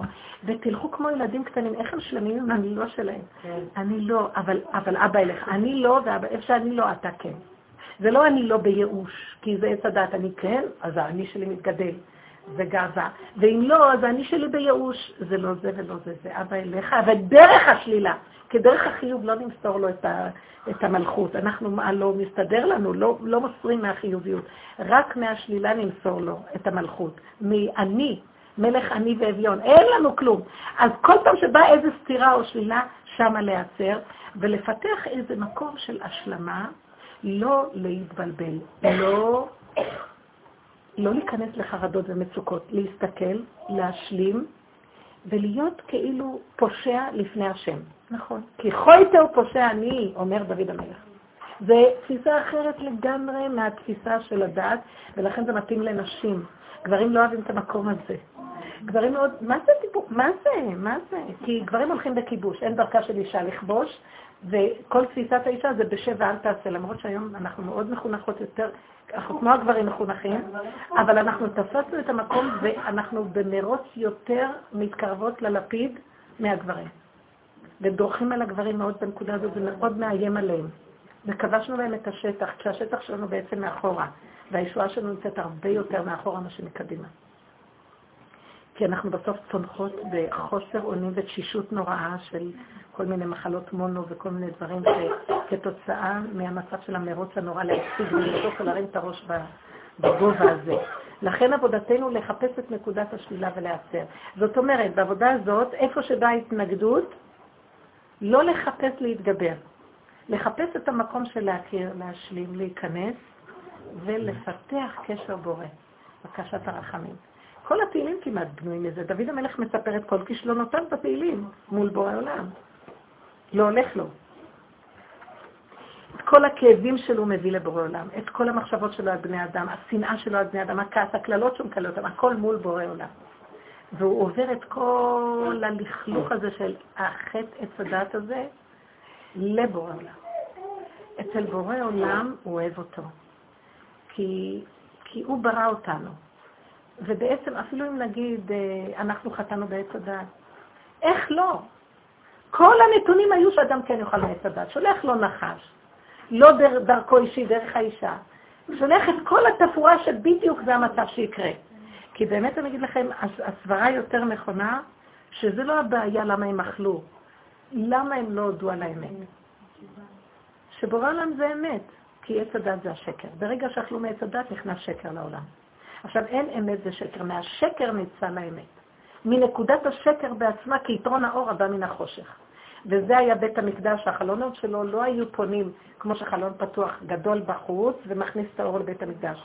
כאילו קטן מבפנים ויוצא לעולם, כי האור היה בא מהחושך, מהבית לתוך העולם. לא מהשמש קיבלו את האור, כי זה טבע. גם בתיבה של נוח היו החלונות בנויים אחרת. זאת אומרת, מתוך נקודת החושך יבוא האור. אז למה לאבד את האלוקות? למה? יש גם אלוקות בחוץ. ויש אלוקות בפנים, כי אנחנו צריכים קודם כל להקים את השכינה שנמצאת בגלות, על מנת שתבוא השכינה העליונה. זאת אומרת, חייבים לעשות את העבודה קודם כל, שאנחנו הפלנו את הניצוצות בפנים וצריכים להקים אותם דרך העבודה הזאת. לכן חייבים דרך העולם שלנו ודרך שלילת העולם, ודרך הדפיקות, כי רק שם מתחילים להיכנע ולהגיד לא יכולים. אנחנו במהלך שלקראת הסוף יהיה מלחמה מאוד גדולה בפנים, שהיצר הרע יביא אותנו למקום ש, שעוד מעט קט אנחנו נהיה מושלמים, ככה נדמה לנו, ואין חיסרון יותר גדול מהדור שלנו.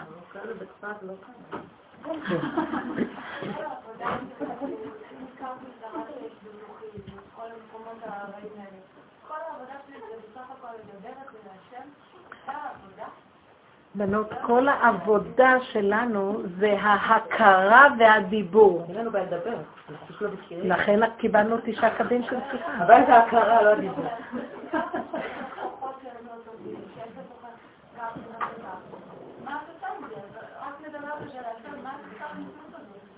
כי תתני איזה ניסיון מהבית, וזה הכי...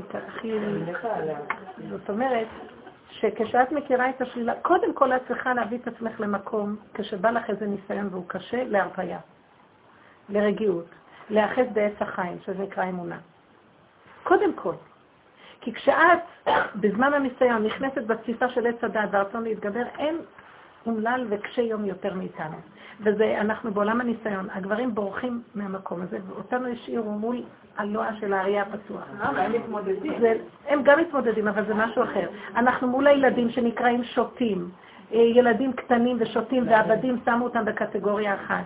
אנחנו מול הניסיונות שלכם. זה דבר לא טוב, ואיפה זה אמור להיות כאילו, אם אני לא רוצה לדבר, לא לכעוס על הילדים שלי, אני כל היום רק אכעס על הילדים לא, לא, לא שאני לא רוצה ש...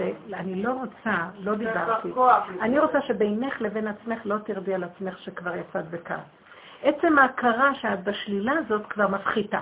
עצם ההכרה שאני נכנסת בתוך האכילה, אני לא אומרת לעצמי, תפסיקי לאכול.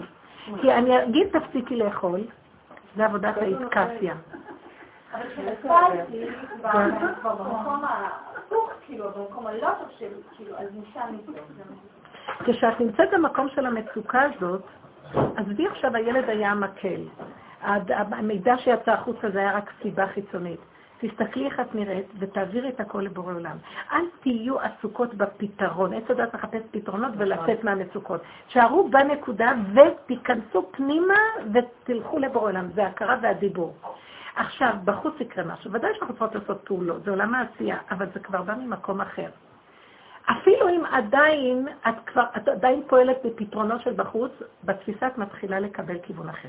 עד שזה מתחיל להתרחב וכל הפסיכולוגיה שלך מתחילה להשתנות. דבר קורה, קורה דבר מאוד נפלא. אני שמה לב יותר ויותר ויותר, פשוט דבר מדהים.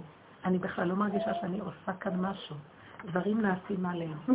פתאום בא איזה, פתאום הילד קם, פתאום קורה, וזה דברים פלא, כאילו הקמתי את השכינה, זה קורה, תתמידו בזה ותראו.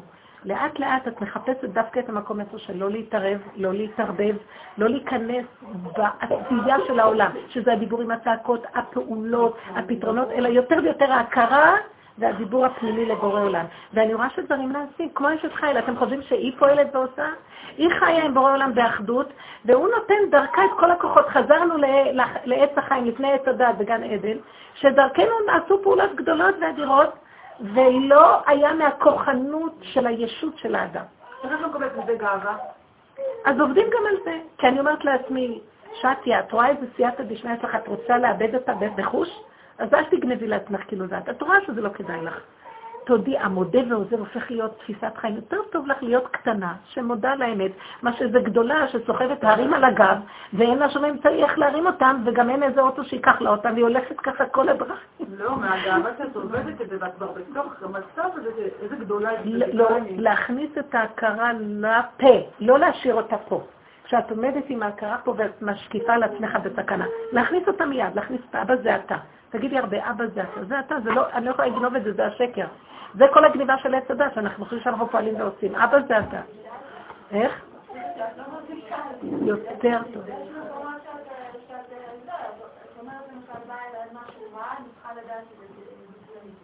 הלכתי ברחוב ומישהו אמר במילה בעתיד. ואני שמעתי את זה, אמרתי ישר, למה הבאת לי לשמוע את זה? יש פה משהו בתוכי. אני לא מרגישה את זה. כי אנחנו... לא שאת תגידי, את הדבר שהוא אמר. אם אני עובדת בשיטה שאם שמעתי משהו קטן, אני לוקחת אותו תחת זכוכית מגדלת ועושה ממנו יותר גדול. אתם לא מבינים שזה טיפול שורש שאת יוצאת לגמרי מהנקודה הזאת. מודה ועוזב, תחפשי עוד נקודות. זה הנקודה בעצם שזונות נהפכו לזכויות. את לא מבינה? תחפשי זדון זה תשובה מאהבה. זה היסוד של העבודה שלנו. חוזרים לבור עולם באין אונים מוחלט, כי אין יותר כוח לעבוד עם העולם. כי זה מתגבר והולך, השלילה, ולא יכולים, אין, אין מצב שנוכל למצוא לו פתרון.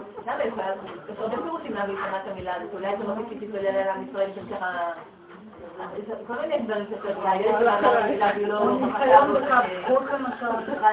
יש כל כך הרבה סביבות שיכול להיות למה שתשמע מילה כזאת, איך אנחנו נכון, היא צודקת. יש הרבה פרשנויות בעץ הדת.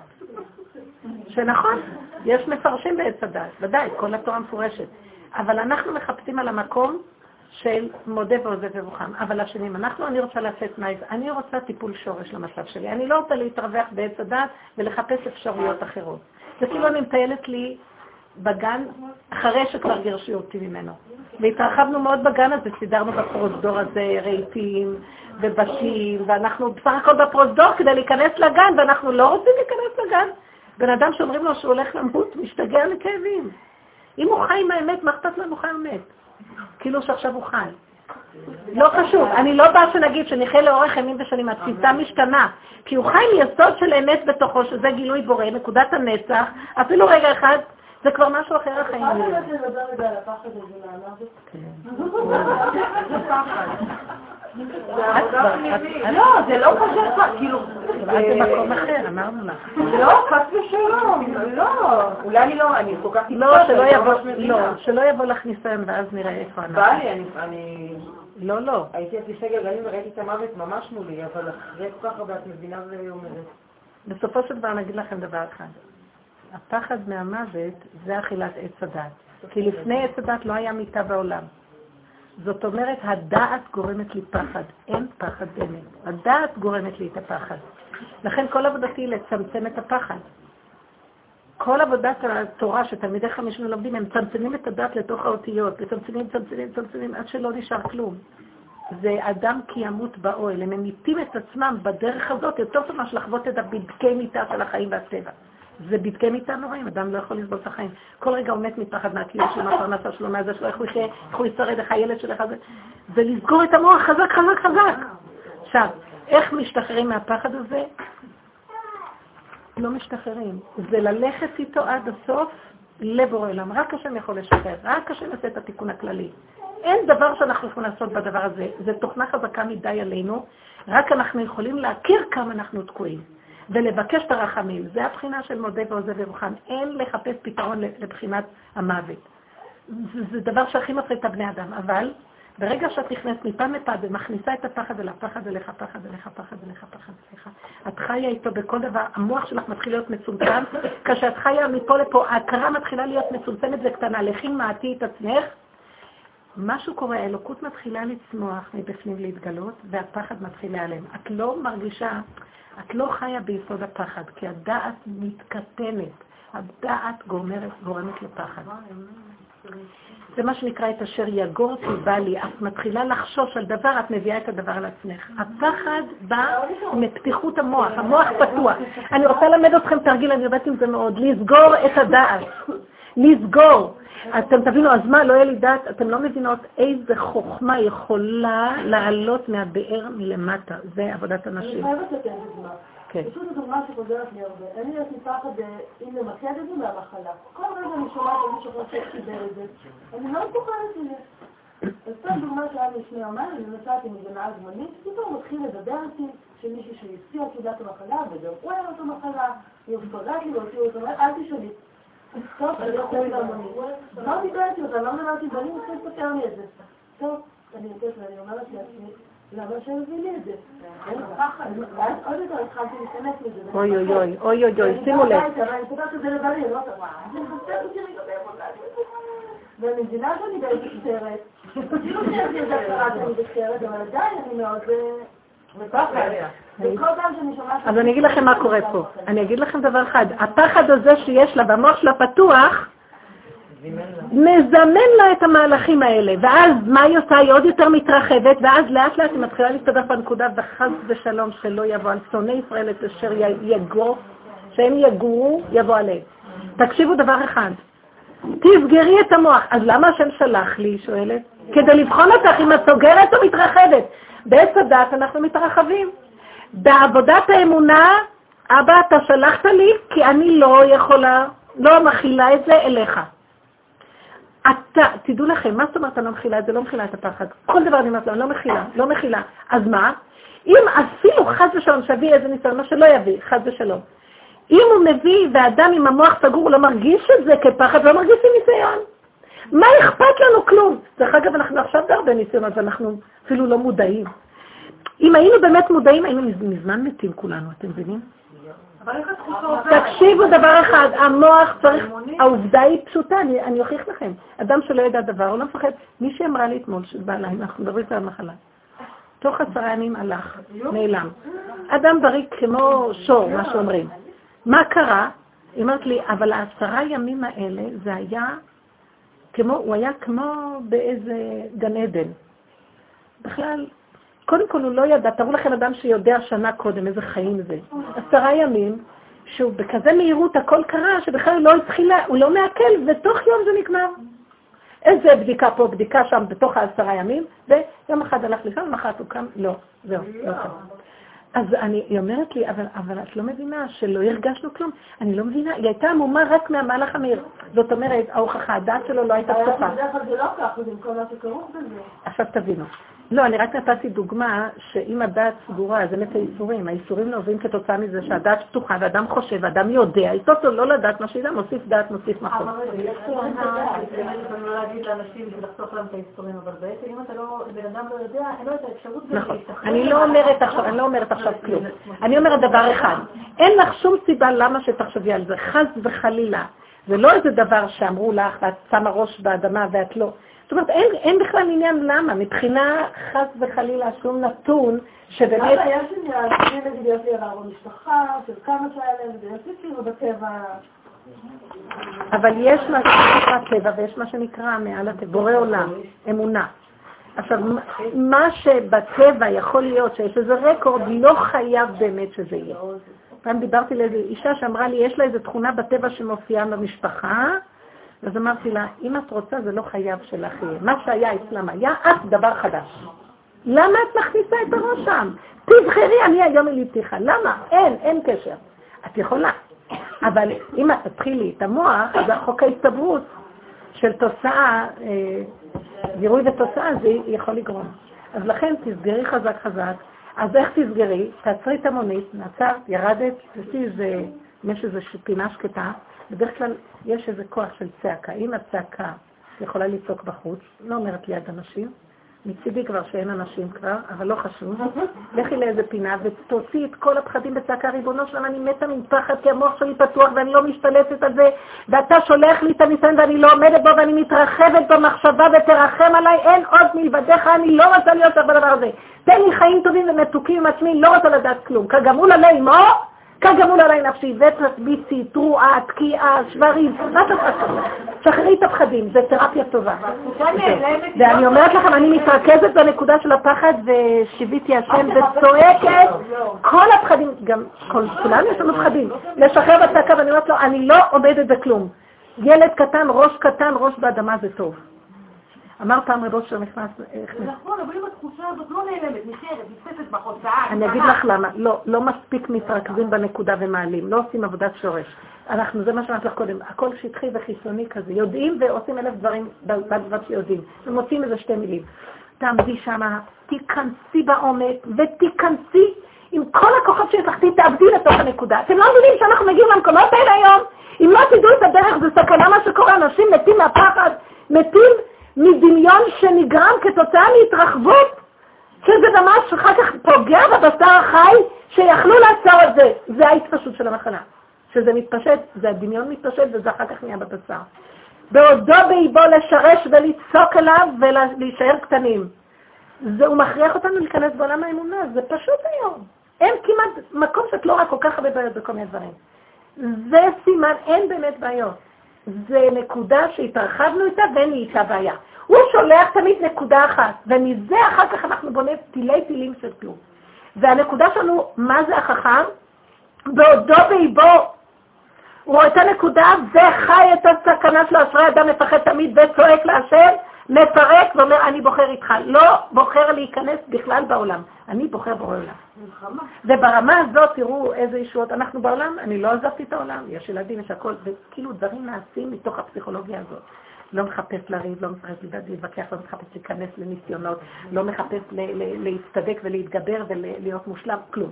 אני מחפש לפי הסיבה לחיות ולעשות את התפקידים שלי שהקדוש ברוך הוא נתן לי. אני אימא לילדים, אישה לבעלי, בת להורים, חברה לחברות, אבל לפי הסיבות. לא שהמוח שלי פתוח ואני רצה עם תוכניות. סכנת מוות. תדעו לכם, הרחבות, זה מה שאמרו חז"ל, גדרו אותנו כל כבודה בת מלך פנימה. כוח הצמצום זה בפנים. אין דבר יותר ברכה שיש בזה שרוי ברכה, סמוי מן העין. יש שם שקט, השטן רק מחפש אותנו, איפה לתפוס. אז אל תרימי ראש, לתפוס אותך. תכניסי ראש באדמה, זה טוב. מה זה ראש באדמה? אל תחשבי. תעבדו מאוד על לסגור את המוח. אל תיתנו למוח ללכת. ואיך אנחנו היום רואים? רואים דבר, ישר אדון עלולו. מדבר לדבר לדבר לדבר, מחשבה אסוציאטיבית, אין לך שליטה על המוח בכלל. כן. אם את רוצה, השם יעזור לך, תסגרי. זה כן, זה הפתחו של מחט, להיאבק, לא ללכת ברחבות. הרחבות זה ההתחרבות. זה רחב הזונה. זה זנות, אשר אתם זונים אחריהם, ולא תטורו. צמצום, ריכוז, הפנמה, כלום. בא מישהו לדבר איתך, תזהרי לא להתרחב בדיבור, מילה על מילה, נקודה על נקודה. תעשי דבר, מישהו אמר משהו טוב ככה. אל תתרחבי, זה כל הצער של הגלות נוצר מהתרחבות. כל, השביע הקדוש ברוך הוא את עם ישראל שלוש השבועות, שלא ירימו ראש. לא יתחילו לחשוב ולהסתכל מהאומות ולקבל השפעות. לא יעלו בחומה, כוחנות, אנחנו נמלוך. ולא יגלו את הקץ. אפילו שלא יגידו מתי יהיה גאולה. אתה מוכן לגאולה שאתה כל כך מחכה? תגיד, רגע, רגע, עוד לא, יש לי הרבה עוד מה לעשות. תחיו את הרגע, תצמצמו ותחפשו את הנקודה שלכם. הקטנות הזאת זה הבריאות, וזה מה שנקרא לשמעתי את עצמך. ושם יש אלוקות מאוד גדולה, שם גילוי האלוקות. לעץ הדת, שהוא חי ברחבות, שזה כל האכילה, אכלו מעץ הדת, התרחבו והתפזרו לכל עבר. זה ניצוצות שהתפזרו ונפלו, נתפשטו, זה, זה, זה הזרע לבטלה שנוצר כתוצאה מאכילת עץ הדת. וכל עבודה היא הצמצום והריכוז ולעלות לבורא. צמצום לעלות, צמצום לעלות, עד שאת הופכת להיות, האלוקות מתגלה פשוט. מה זה מתגלה? עדיין לא בברקים ורעמים, את ברגיעות, את ביישוב הדעת, יושבת, את לא בפעולות נוראיות, את לא עושה חשבונות רבים לכל העולם, ואת לא... כמה אנחנו עושים פעולות בשביל לרצות אחרים ומתים מכאבים, הגוף כואב לנו, בשביל מה, מה יצא לך בזה שיגידו שאיזה גדולה את? שיגידו על עצמם ואני אשב לי בשקט ותענוג. מי צריך את כל זה? זה הכל, החיצ... זה הכל החיצוניות. את עושה כדי שיראו, כדי שיגידו, ואת חיה מזה שאמרו שאת כזאת כזאת. ממה אנחנו חיים? מדמיונות. והגוף, ולא נורמלי, לא. תחי, תהני, עד לבורא עולם. מתוך זה הוא יזמן לך מצווה של עשייה, ואז את תעשי את זה בגדר נכון, או איזה משהו שמזכה אותנו הבורא עולם, לפי הסיבות. את לא תרוצי קדימה. זה בכרה קלה מצרכת רגליה, זה מה שהנביא צועק, שעם ישראל בבחינה של זנות וניאוף, והתפשטות, יותר מדי חברויות, יותר מדי ביחסי נישואים, יותר מדי דיבורים. בזוגיות יש יותר מדי דיבורים. יש יותר מדי התייחסות. עם הילדים יותר מדי מעורבות. אני למדתי כל כך הרבה לצמצם וראיתי איפה שאני צמצמתי את כל המעורבות של הדת שלי והרגש ומה שאני חושבת והשיטות שלי. כמה שצמצמתי וחייתי את הסכנה שאני המסוכנת שהורס לכולם, איפה שנהיה מרווח, שם הבורא עולם נכנס. ואני לא רוצה להגיד לכם, אבא זה אתה, תודה רבה. לא, הפחד נופל עליי, שמא אני קצת ארים ראש יותר. לא צריך, טיפת מרימה כבר פליק. הוא אוהב אותך גם, הוא עוזר לך לחזור לאחור. ולא חסר דבר, כולם שמחים, נהנים. את לא מנהלת את העולמות, ולא בגללך העולם קיים. הוא קיים גם קודם וגם אחרי. אז למה את הולכת בגדלות? תבינו את היסוד שאנחנו מדברים. בואו נסתכל בזוגיות. כמה בעיות יש רק מהדיבורים, מהתקשורת בחיי הנישואים? מי צריך את זה? אין תקשורת יותר טובה מה שנכבדות של שתיקה, והטבה מעשית פשוטה, מרק חם, מבט טוב, מילה טובה, לא יותר. מה? אז את צריכה להיות... אני רוצה להגיד לכם דבר אחד. כל העבודה של האישה זה לחיות את הסכנה. אז אם הוא שם, אז תברחי לו מפה. אז אם הוא אורב לך מפה, אז תלכי לפה. את צריכה להיאבק על ההפנמה. ותדעי לך, את אומרת, אבל הוא אני רוצה שנדבר איתו, ואז הזאב תפס את ציונה. את לא מבינה שאנחנו, אל תפק זממו, ואת צריכה לדעת שהוא לא רוצה את זה, זה מין יצרה בתוכו. זה יכול להיות אצל האישה או אצל האיש, פעם היא אורבת לו, פעם הוא אורב לה. אנחנו בשקר, זה לא תקשורת, זה שיתקורת. אבל אם את רוצה את זה, בעצם את מבינה שזה, את רוצה את זה מצד אחד, כלומר, זה לחבר את חברות המדינה. מצד שני, בהבנה שלך את מבינה שזה לא בריא. איך את מסתדרת עם עצמך? תלכי מה שאת מרגישה שזה לא בריא, תצמצמי. אל תתרחבי על הזוגיות. תדעו לכם, איש ואישה זכו שכינה ביניהם. מתי איש ואישה זוכים שהשכינה? שכל אחד חי את הסכנה של עצמו. אשרי אדם מפחד תמיד, יש מקום לשכינה. התפשטו מדי, הם יסתדרו את הזוגיות. איזה שכינה יש שם? היא שאלה איזה סוג של דיבורים את מתכוונת. תראו, אני אגיד לכם מה שאני רואה, וזה כלל שאני עובדת איתו. אני אף פעם לא מתחילה, אין דרכה של אישה לכבוש. אני מצידי, ולפעמים אני מאוד, אני מאוד אוהבת לדבר, לא רק לדבר, תקשורת, הכל.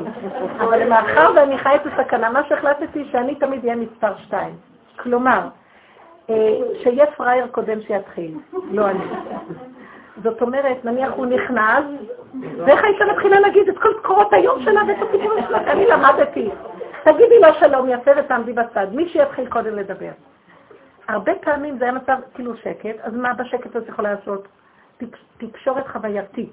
כוס קפה טוב, עוגה, מה נשמע, קצת לגרד את המעיל, לתלות לו איזה משהו, לסדר דברים. זה הכל, עכשיו הוא מתחיל לדבר. עכשיו הוא מתחיל לדבר, עדיין, אה, הלוא אתם מבינים, כשאסתר נכנסה, היא אמרה, אני לא יכולה להיכנס אם הוא לא מושיט לי את השרביט. הוא, הפעולה צריכה לבוא ממנו, לא ממך, לא את קודם, אין דרכה של אישה לחזר, אין דרכה של אישה לכבוש. הוא המתחיל. אז זה בכל הכללים, זה לא רק בנושא של האיסור. זה בכל דבר, זה התפיסה של הנקבה. את תעמדי ואז עד אלייך זה יגיע, ויבוא אליה, זה הנקודה. עכשיו, גם כשזה בא, גם שם תחי את הסכנה. כי את אומרת, אה, עכשיו כבר מותר, גם פה יש כללים. זאת אומרת, האישה כל הזמן בגדר של ההפנמה, זה מאוד טוב לבית, וזה גם עושה לבעל, קודם כל נותן לו את התחושה שהוא המוביל, וזה מאוד חשוב לו, זה הפסיכולוגיה שלו. דבר שני, את לא לוקחת לו את השטח, אנחנו לא שמות לב כמה אנחנו מתרחבות ובקלות מאוד מאוד מסוכנות. אני מרגישה שכולם מתייחס אליו במשך כמה ימים, והוא רק בעניינה, אבל כאילו, יודעת, משהו כזה מתחיל להגיד, רגע, שנייה, יש פה יחסים, יש פה בית, משהו צריך להתנהל, כאילו, ואז...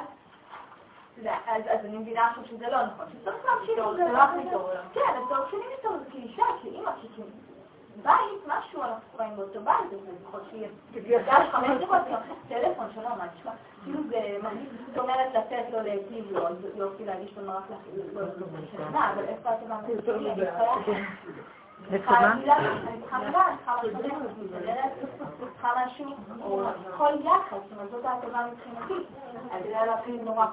אני רוצה להגיד לכם דבר אחד. אני לא שרצה לצבוע את הבית לחג. או רצה לקנות בגדים לילדים.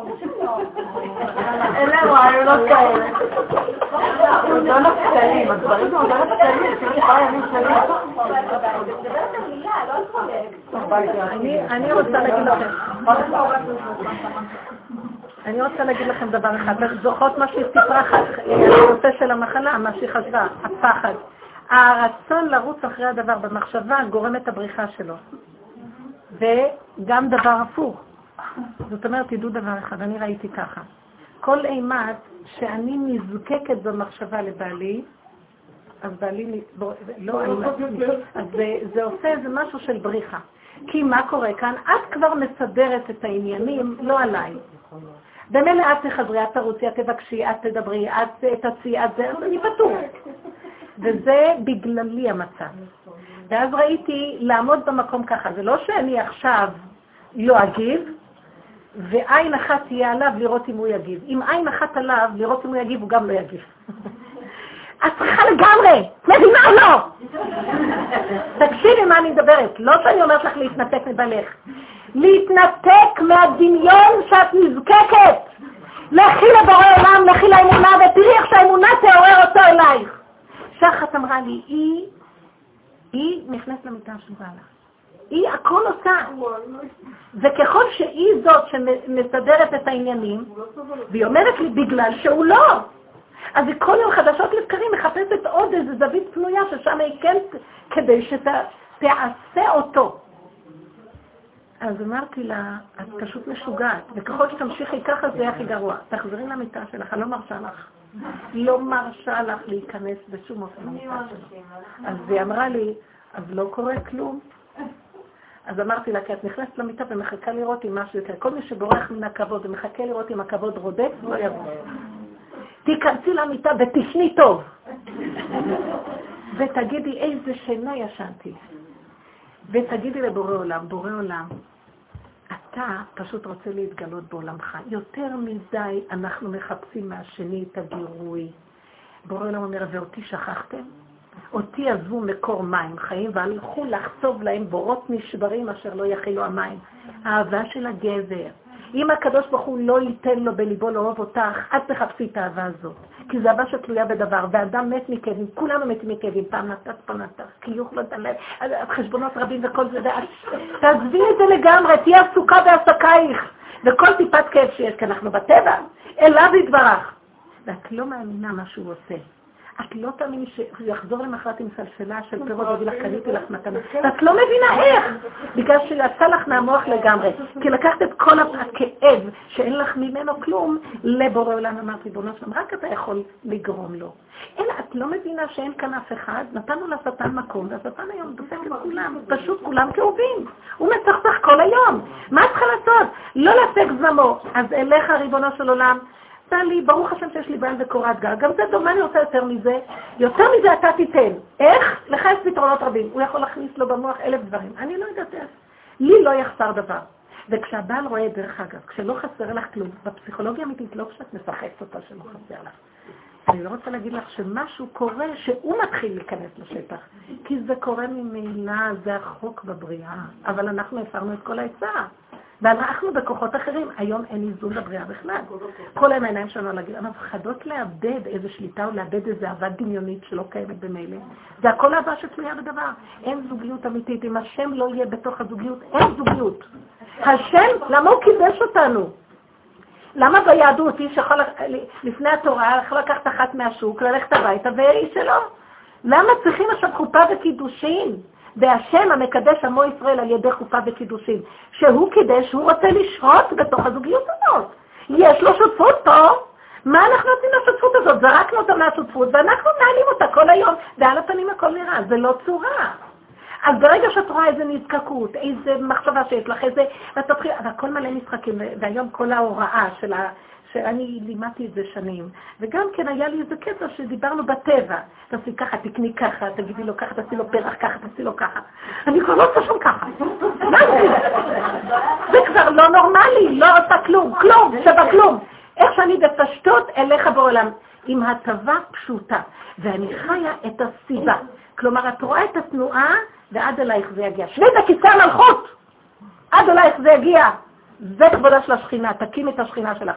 ואת לא תאמיני איזה כבוד מצד הילדים בחינוך. אנחנו רוצים לכם יותר מדי, אתם לא מבינים שהם פשוט, הם, אין כיבוד הורים בגלל שאנחנו מפרים את העצה של התורה, אנחנו לא נותנים שטח שיהיה כיבוד הורים. לא נותנים מרחב בכלל לילד. יותר מדי דאגה, יותר מדי טבע, רחבות של דאגה וטבע ואהבה. שקר וכזב. אין אהבה, רק אהבת בורא קיימת, והוא נותן את האהבה, והוא מסדר כל ממנו הכל ואליו הכל. וזה הגאולה האחרונה. שכחנו שיש בורא לבריאה, ואנחנו כולנו תקועים. מלא תורה, מלא דעת, מלא פסיכולוגיות. מה חסר היום? זה הכל על הפנים. זה לא צורה, כי אין השם. לא יחיינו את הבורא עולם, והוא נמצא בתוכנו. ועכשיו הכל לוחץ, הלידה צריכה להיות, הראש רוצה לצאת, השכינה רוצה להתגלות, אה, בהצהרות גדולות. אז נבין את ה... נקרא את המפה, לא צריך. הוא לא הסתכל עליי, הוא לא אמר מילה, הכל ככה.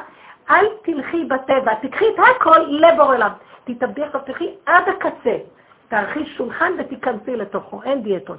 ללכת עד הנקודה ולהגיד, אבא, רק אתה, רק אתה. ולא להיות רעים לשני, עזבת אותו לגמרי, כי יש נקמנות. אה, הוא לא עושה לי ככה, אני אעשה לו ככה. לא... תרדי הרס מאף ועזוב חמא, אל תתחר במרעים. למה אנחנו הולכים לכיוון הזה? תתמסרי לעבודת האמונה ותהיי איתו, השם רואה ללבב. והוא יסדר לך עולם מדהים. אני בטוחה שככה נהגו אבות והאימהות. הם היו נאמנים קודם כל לבורא ואחר כך לתפקיד שהוא נתן להם. כי קודם כל אשר השם ברא את האדם לבד, עץ בודד בשדה. הוא נולד לבד והוא מת לבד, גמרנו. אחרי זה הוא מלביש עליו תפקידים שונים. אז אם את לא קשורה איתי, איך יהיה לך את הכוח לתפקיד? ניתקת אותך ממני ואת חיה עם התפקידים מתוך זה שאת מסדרת את התפקידים, עם הפסיכולוגיה שלך והדעת שלך. אז אנחנו נתקעים ברבות הזמן, אנחנו תקועים מאוד. אנחנו חייבים את הבורא עולם, לא נוכל להמשיך ככה לחירות. אז אין טענה על הבעל. ההפך, ברגע שהוא לא נותן לי, ההפך, אני, הרבה יותר טוב לי מה שיש זוגיות שהולכת, יותר טוב לי זוגיות שלא הולכת. שלא הולכת, אז הולכים לבורא עולם. כשהולך, אז אחד עוד סומך על השני. ואני אגיד לכם את האמת, זה הרבה שקרים, זה הרבה פינוקים לא נכונים כדי להחזיק את הזוגיות, הרבה חשבונות רבים. הנקודה האמיתית היא להיכנס ביסוד, ומשם השם נותן. אתם לא מאמינות. איזה רחמים הוא נותן על הבעל. פעם לא הייתי יכולה לרחם ככה. הייתי דנה, והכל היה בדין. אתה עושה ככה, נעשה ככה, הכל בסמוי. וזה בית של תורה והכל, ואי אפשר להימלט מזה המידות, בנות. ולאט לאט, כש, כשהולכים על הכיוון של בכלל, אין להסתכל על השני בכלל, לא ביקורת, לא דרישות, לא ציפיות, לא כלום. איך שזה ככה זה טוב, ואז תעסיקי את עצמך ותעבדי. איזה אהבה הוא נותן שלא תלויה בדבר, ממנו, ואני יודעת, אבא, זה ממך ונתת לי את זה היום, מחר אני לא בטוחה מה יהיה, כן? זה דבר מדהים, זה גילוי בורא בבית, וככה עם הילדים. ואת יודעת כל הזמן שאבא זה אתה. והכל הולך ברכות, כי אם אבא זה אתה, אז את לא יכולה עכשיו להפריע לו. אז, אז האגו מתחיל להתקטן, והילדים מתחילים לנשום, וכולם מתחילים לקבל את המקום שלהם, וכולם אוהבים אותך כאילו, מה עשית להם? כלום לא עשית. אמא, איזה אימא מתוקה, כלום לא עשיתי להם, זה הכל בורא עולם, לא קשור אליי בכלל. זה פשוט מדהים, בנות. והאיש יגיד לך, איזה אישה נהדרת, לא עשיתי לו כלום, והוא אומר לך מתנות. אתם לא מבינים שזה קורה? אולי נפסיק ללכת איך שאנחנו הולכים, אין שם עצה. וכל היועצים למינים והפסיכולוגיות למינים, רואים רק האיש והאישה, אחד יראה את השני, וכל היום עצות, וכל היום פתרונות ותחבולות. ותכסיסי. כלום. אמונה פשוטה ישר. יש לי שאלה שקצת, אה, לא שחסר לנו שעות לעצמנו עם ילדים עם הבית וכל, אבל נגיד גלעד שלי, מה אנחנו צריכות, לי נגיד זה משהו שאני משגע אותה. אני מאוד...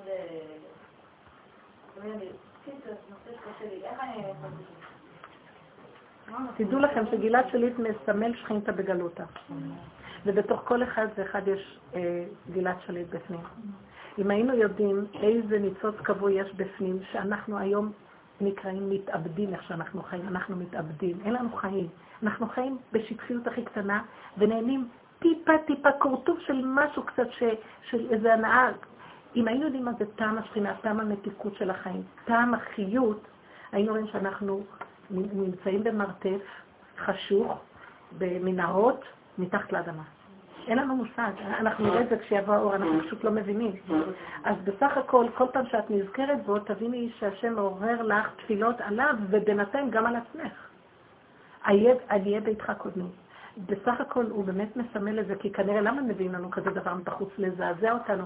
זה כי אנחנו כל כך ישנים שלא יודעים כלום, אז מביאים כזה דבר, כאילו שהתעוררנו, אנחנו כל כך ישנים. למה עשו התנתקות, מה שהיה התנתקות בגוש קטיף, דיברנו על זה פעם בשיעורים. צריך לנתק את עצמנו מהטבע, אנחנו אחוזים בטבע כמו אנשים חולים. אז צריך לנתק אותנו בכזאת צורה אכזרית כדי להתחיל לראות שאין לנו לא אדמה ולא מקום ולא כלום ולא ארץ ישראל, רק בורא עולמי. אבל אנחנו לא לוקחים, אה, אנחנו לא לוקחים, אז יש קורבנות לדבר ועדיין לא למדנו. למה הביאו את אה, אה, מצעד הגאווה בירושלים? להראות לנו על הניוף שיש בתוכנו, ואנחנו עדיין לא רואים, ואנחנו מאשימים אותם. בסוף אנחנו שותקים מפחדים ונכנסים פנימה. רק לא ניכנס עד הסוף. כי לעץ הדת זה נקרא התאבדות. אני אמות אם אני חושב שאני שמה. בנות יקרות. אני עושה תרגילים, אני נכנסת במבואות של המנהרות של עזה. אני ממש עושה תרגילים כאלה, כי אם אני אומרת לעצמי, אם את לא רוצה להיות כזאת שמה, בגוף, תעשי את זה בנפש. כל דבר שאת נכתבת, אותו דבר עם המחלה, מה, מה את חושבת? מה זה המחלה? התפשטות של הדמיון והגאות והישות והכוחנות. בסוף זה ההתפשטות. וכל פעם שאני מתדמנת איך אני מתפשטת על השני, המחשבה שלי על השני, הכעס שלי על הביקורת, דרישה, ציפייה, מנה, החרדות שיש לי, זה התפשטות. עוד פעם, עוד פעם, עוד פעם, עוד פעם, בכל מיני זוויות בשטחי החיים, מחלה, מה אתן חושבות? זה פתאום יוצא, זה התחיל הרבה קודם, אבל אין לנו קשר עם זה. לחזור ולשרש. ומשם להרים צעקה על עצמך ועל גלעד שליט. משם אפשר לדלות אותו. מאיפה תגלי אותו? מזה שאת מחזיקה סידור ומתפללת עליו, את חושבת שהוא שם, זו תפילה שטחית. כי כשאדם חי את האיסורים של עצמו מתוך הנקודה שהוא מזהה באיזה זעזוע, ואיך אנחנו חיים, בנות יקרות. אין כבר מילה להסתכל בכלל על השני. הלוואי ונראה איך אנחנו נראים, היינו מתביישים יכולים להרים עין על השני, להגיד לו מילה. אז הייתם רואים איזה שלום בית היה בבית, כבוד. כי כולם יותר טובים ממני, אני הכי גרועה, אם הייתי רואה את עצמי אני נראית. איך העזתי להביא את השכינה שלי למקום כזה וזה אנחנו? דרכנו על, עצמי, על השכינה ופצענו אותה, וכל יום מחדש, ועל זה אנחנו רוצים ליתן דין וחשבון. אז לפחות שאני מכיר את זה ומודה לבורא עולם, יש איזה ריכוך הדין. אז אותו דבר, גבינה שלי זה בעצם המציאות שלנו. הוא העדות שלנו, הוא מגלה לנו את העדות שנמצאת בתוכנו. שחייבים לרומם אותה ולענות אותה. זה הקמת שכינתה מאפרה. זה עצמתנו או זה הדורות? אני הגענו לכזה מקום. בואו לא לחפש, לא לחפש אשמים בשביל לרדת על עצמנו, בשביל להפסיק לרדת על השני. בשביל זה כן טוב להגיד, אבל האחריות היא פה לא שם. וגם פה אני לא יכול, אני תקוע. למה? יש הבדל ביני לבינו? כולנו אין, אין עונים מול בורא עולם. מול המהלך שלנו, רק בורא עולם לקראת הסוף. התיקון הכללי יהיה רק גילוי בורא, וזה מה שכתוב במדרש שדיברנו. שעתיד הקדוש ברוך הוא לשלוח נביאים לכנסת ישראל, לפייס אותה שתקום מן הגלות. והוא שולח נביא אחר נביא עד האבות וה, והרועים הנאמנים, ולא מקבלת מהם. אז הם אומרים להשם, לא מקבלת מאיתנו. אז הוא אומר להם, אני רק רציתי לנסות אותה אם היא תקבל עוד מבשר ודם ומטבע, כי בגנים שידועים לנו ביסוד, אנחנו נדע שרק בורא עולם יגאל אותנו. אין מי שיגאל אותנו. אז איך הוא יגאל אותנו אם אנחנו כבר מושלמים? רק כשנבוא עם השק שלנו, עם כל הלכלוך ועם כל הפגמים נבוא אליו. אז, אם לא נבוא אליו מתוך שיוורון של ייאוש, כי אנחנו מתביישים שהגדלות והגאווה זה הפך הגדלות, אלא נבוא מתוך השלמה, שאנחנו באמת כאלה, זה נתון אמיתי ותקועים. זה מין בגרות נפשית תכניסו לעצמכם את הכוח הזה. אם ניכנס בבגרות הנפשית הזאת, נתחיל להיות מחויבים לאמונה, ונפסיק לבקש מאף אדם שום דבר. לא נסתכל על הבעלים מגבוה, ולא נריב, ולא נהיה ממורמרים משום דבר. נגיד תודה שיש לנו קורת גג, ושיש לנו בעל, ושיש לנו ילדים, ברוך השם.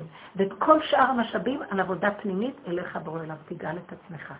לתת לו אפשרות להיכנס, זה בגרות נפשית. מה אנחנו עושים כמו ילדים קטנים?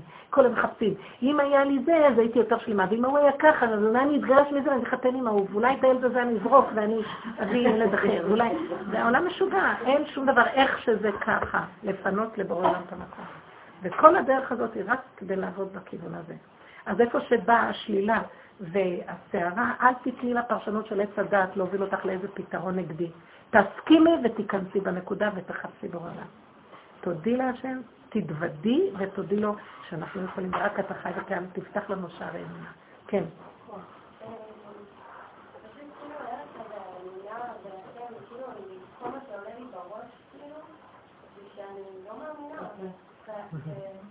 שאולי אני גם לא רוצה להאמין בו.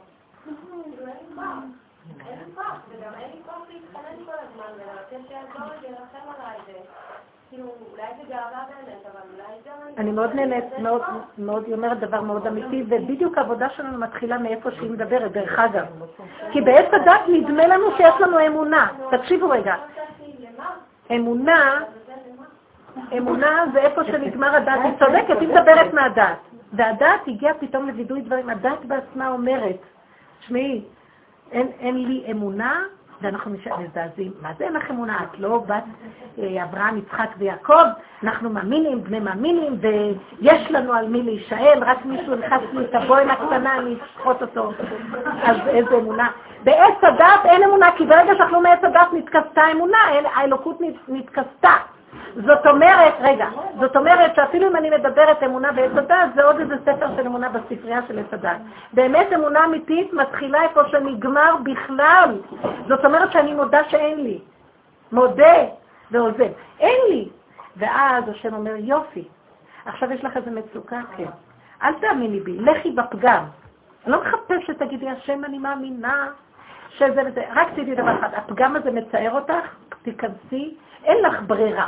כשנהיה בעל כורחנו ושלא יהיה ברירה, שמה מתחילה האמונה. אז למה כפה עליהם הר כגיגי? זה משם התחילה התורה. כל עוד יש ברירה, מה פתאום שנלך על זה? רק בעל כורחנו ניכנס באמונה. הצרות, המצוקות, ושום דבר לא עוזר, אז מה שנשאר הוא זה הכנעה. הכנעה, רק אתה. זאת אומרת... מה?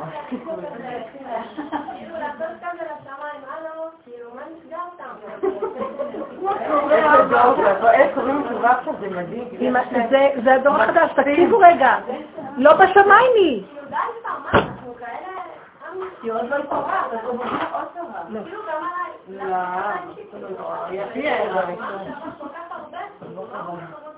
לא, לא. לא מגיע לנו? לא מגיע לנו שיגע אותנו? לא, לא. בטח שכן. תקשיבו, את לא קולטת את הנקודה. היא מדברת עוד פעם מהמקום של הדת. אז היא אומרת כבר אמונה לא, אז היא באה בטענה. אני אומרת דבר אחר, פרקטי הרבה יותר. כל מה שאמרת בהשקפה הוא אמת ונכון. במעשיות, מה תעשי עכשיו? בא לך כאב. נו, לא מספיק לך? אולי תיגל כבר? נו, תגידי את זה עד מחר. עד שת... אנחנו יכולים להיות כופרים ככה, תדעו לך. מה תעשי? היא צודקת. אבל זה לא העיקר הצודקת. את צריכה פשוט להבין, את יודעת מה אני אגיד לך? אין בורא עולם בעץ הדת. יש דמיון של בורא עולם. אין בורא עולם בעץ הדת, אתם לא מבינים? עץ הדת מכסה את הבורא, וכל מה שאנחנו אומרים, השם זה השגות, זה הבנות, וכל אחד מדמיין לעצמו מה זה השם. אף אחד לא, אם נעמיד את כל הדעות פה פתוחות, ואם יצלמו אותם, כל אחד יראה שזה משהו אחר. זאת אומרת, השם שונה אצל כל אחד. זה לפי הדמיון של כל אחד.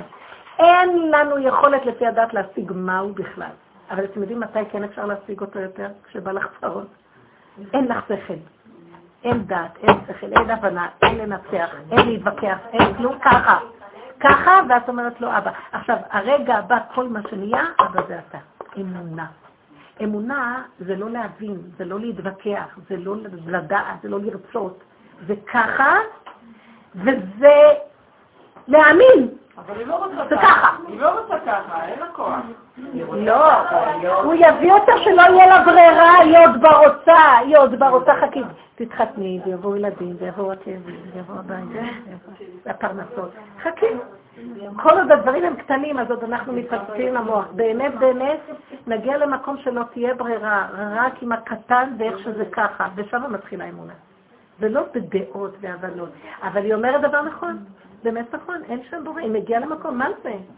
מישהי באה אליי, והיא אומרת לי, את יודעת מה קורה לי?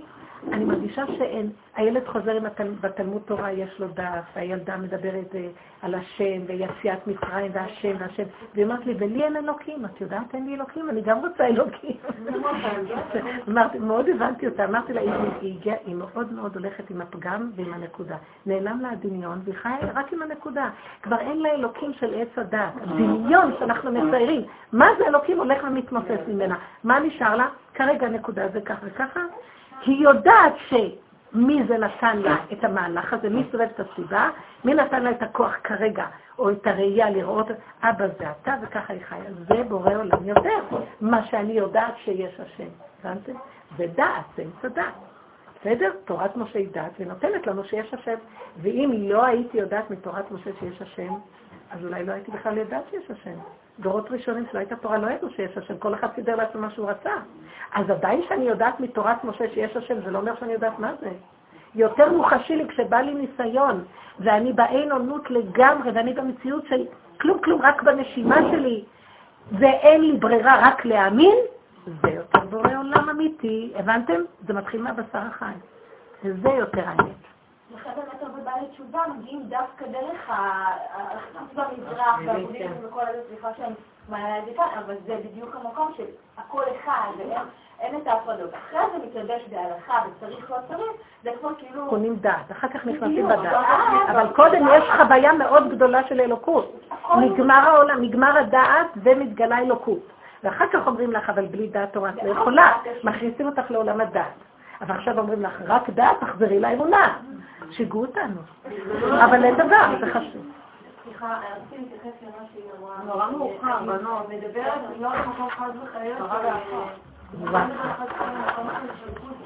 בתחילת התשובה, יש קשר שאנחנו באים לבורא עולם בקטע אינטרסנטי, כאילו, הנה עשיתי צדקה, הנה עשיתי חסד, נו, התפללתי, נותן לנו את הגמול הזה כבר, נו, מה קורה? תגאל אותנו. הקטע של הפער בין הדברים שהיא מציינת, זה נורא לחיות את האמונה, זה רחוק. זאת אומרת, גם לבורא לפעמים אנחנו באים איתו באיזה חשבונות ממקום נורא לא, לא אמיתי. הנה אני מתפללת בשביל לרצות אותך. לא, לא, הוא לא רוצה את התפילה הזאת, הוא לא רוצה. זהו. זה תפילה, את יכולה להגיד, אה, אה, חז"ל חינוכי, זה טוב לגוף של הדבר, שיהיה לי מסגרת. כמו שטוב בעל, טוב בית, אבל באמת להשם אין מזה כלום. חוץ מזה להשם תגידי את האמת, אין לי חשק להתפלל.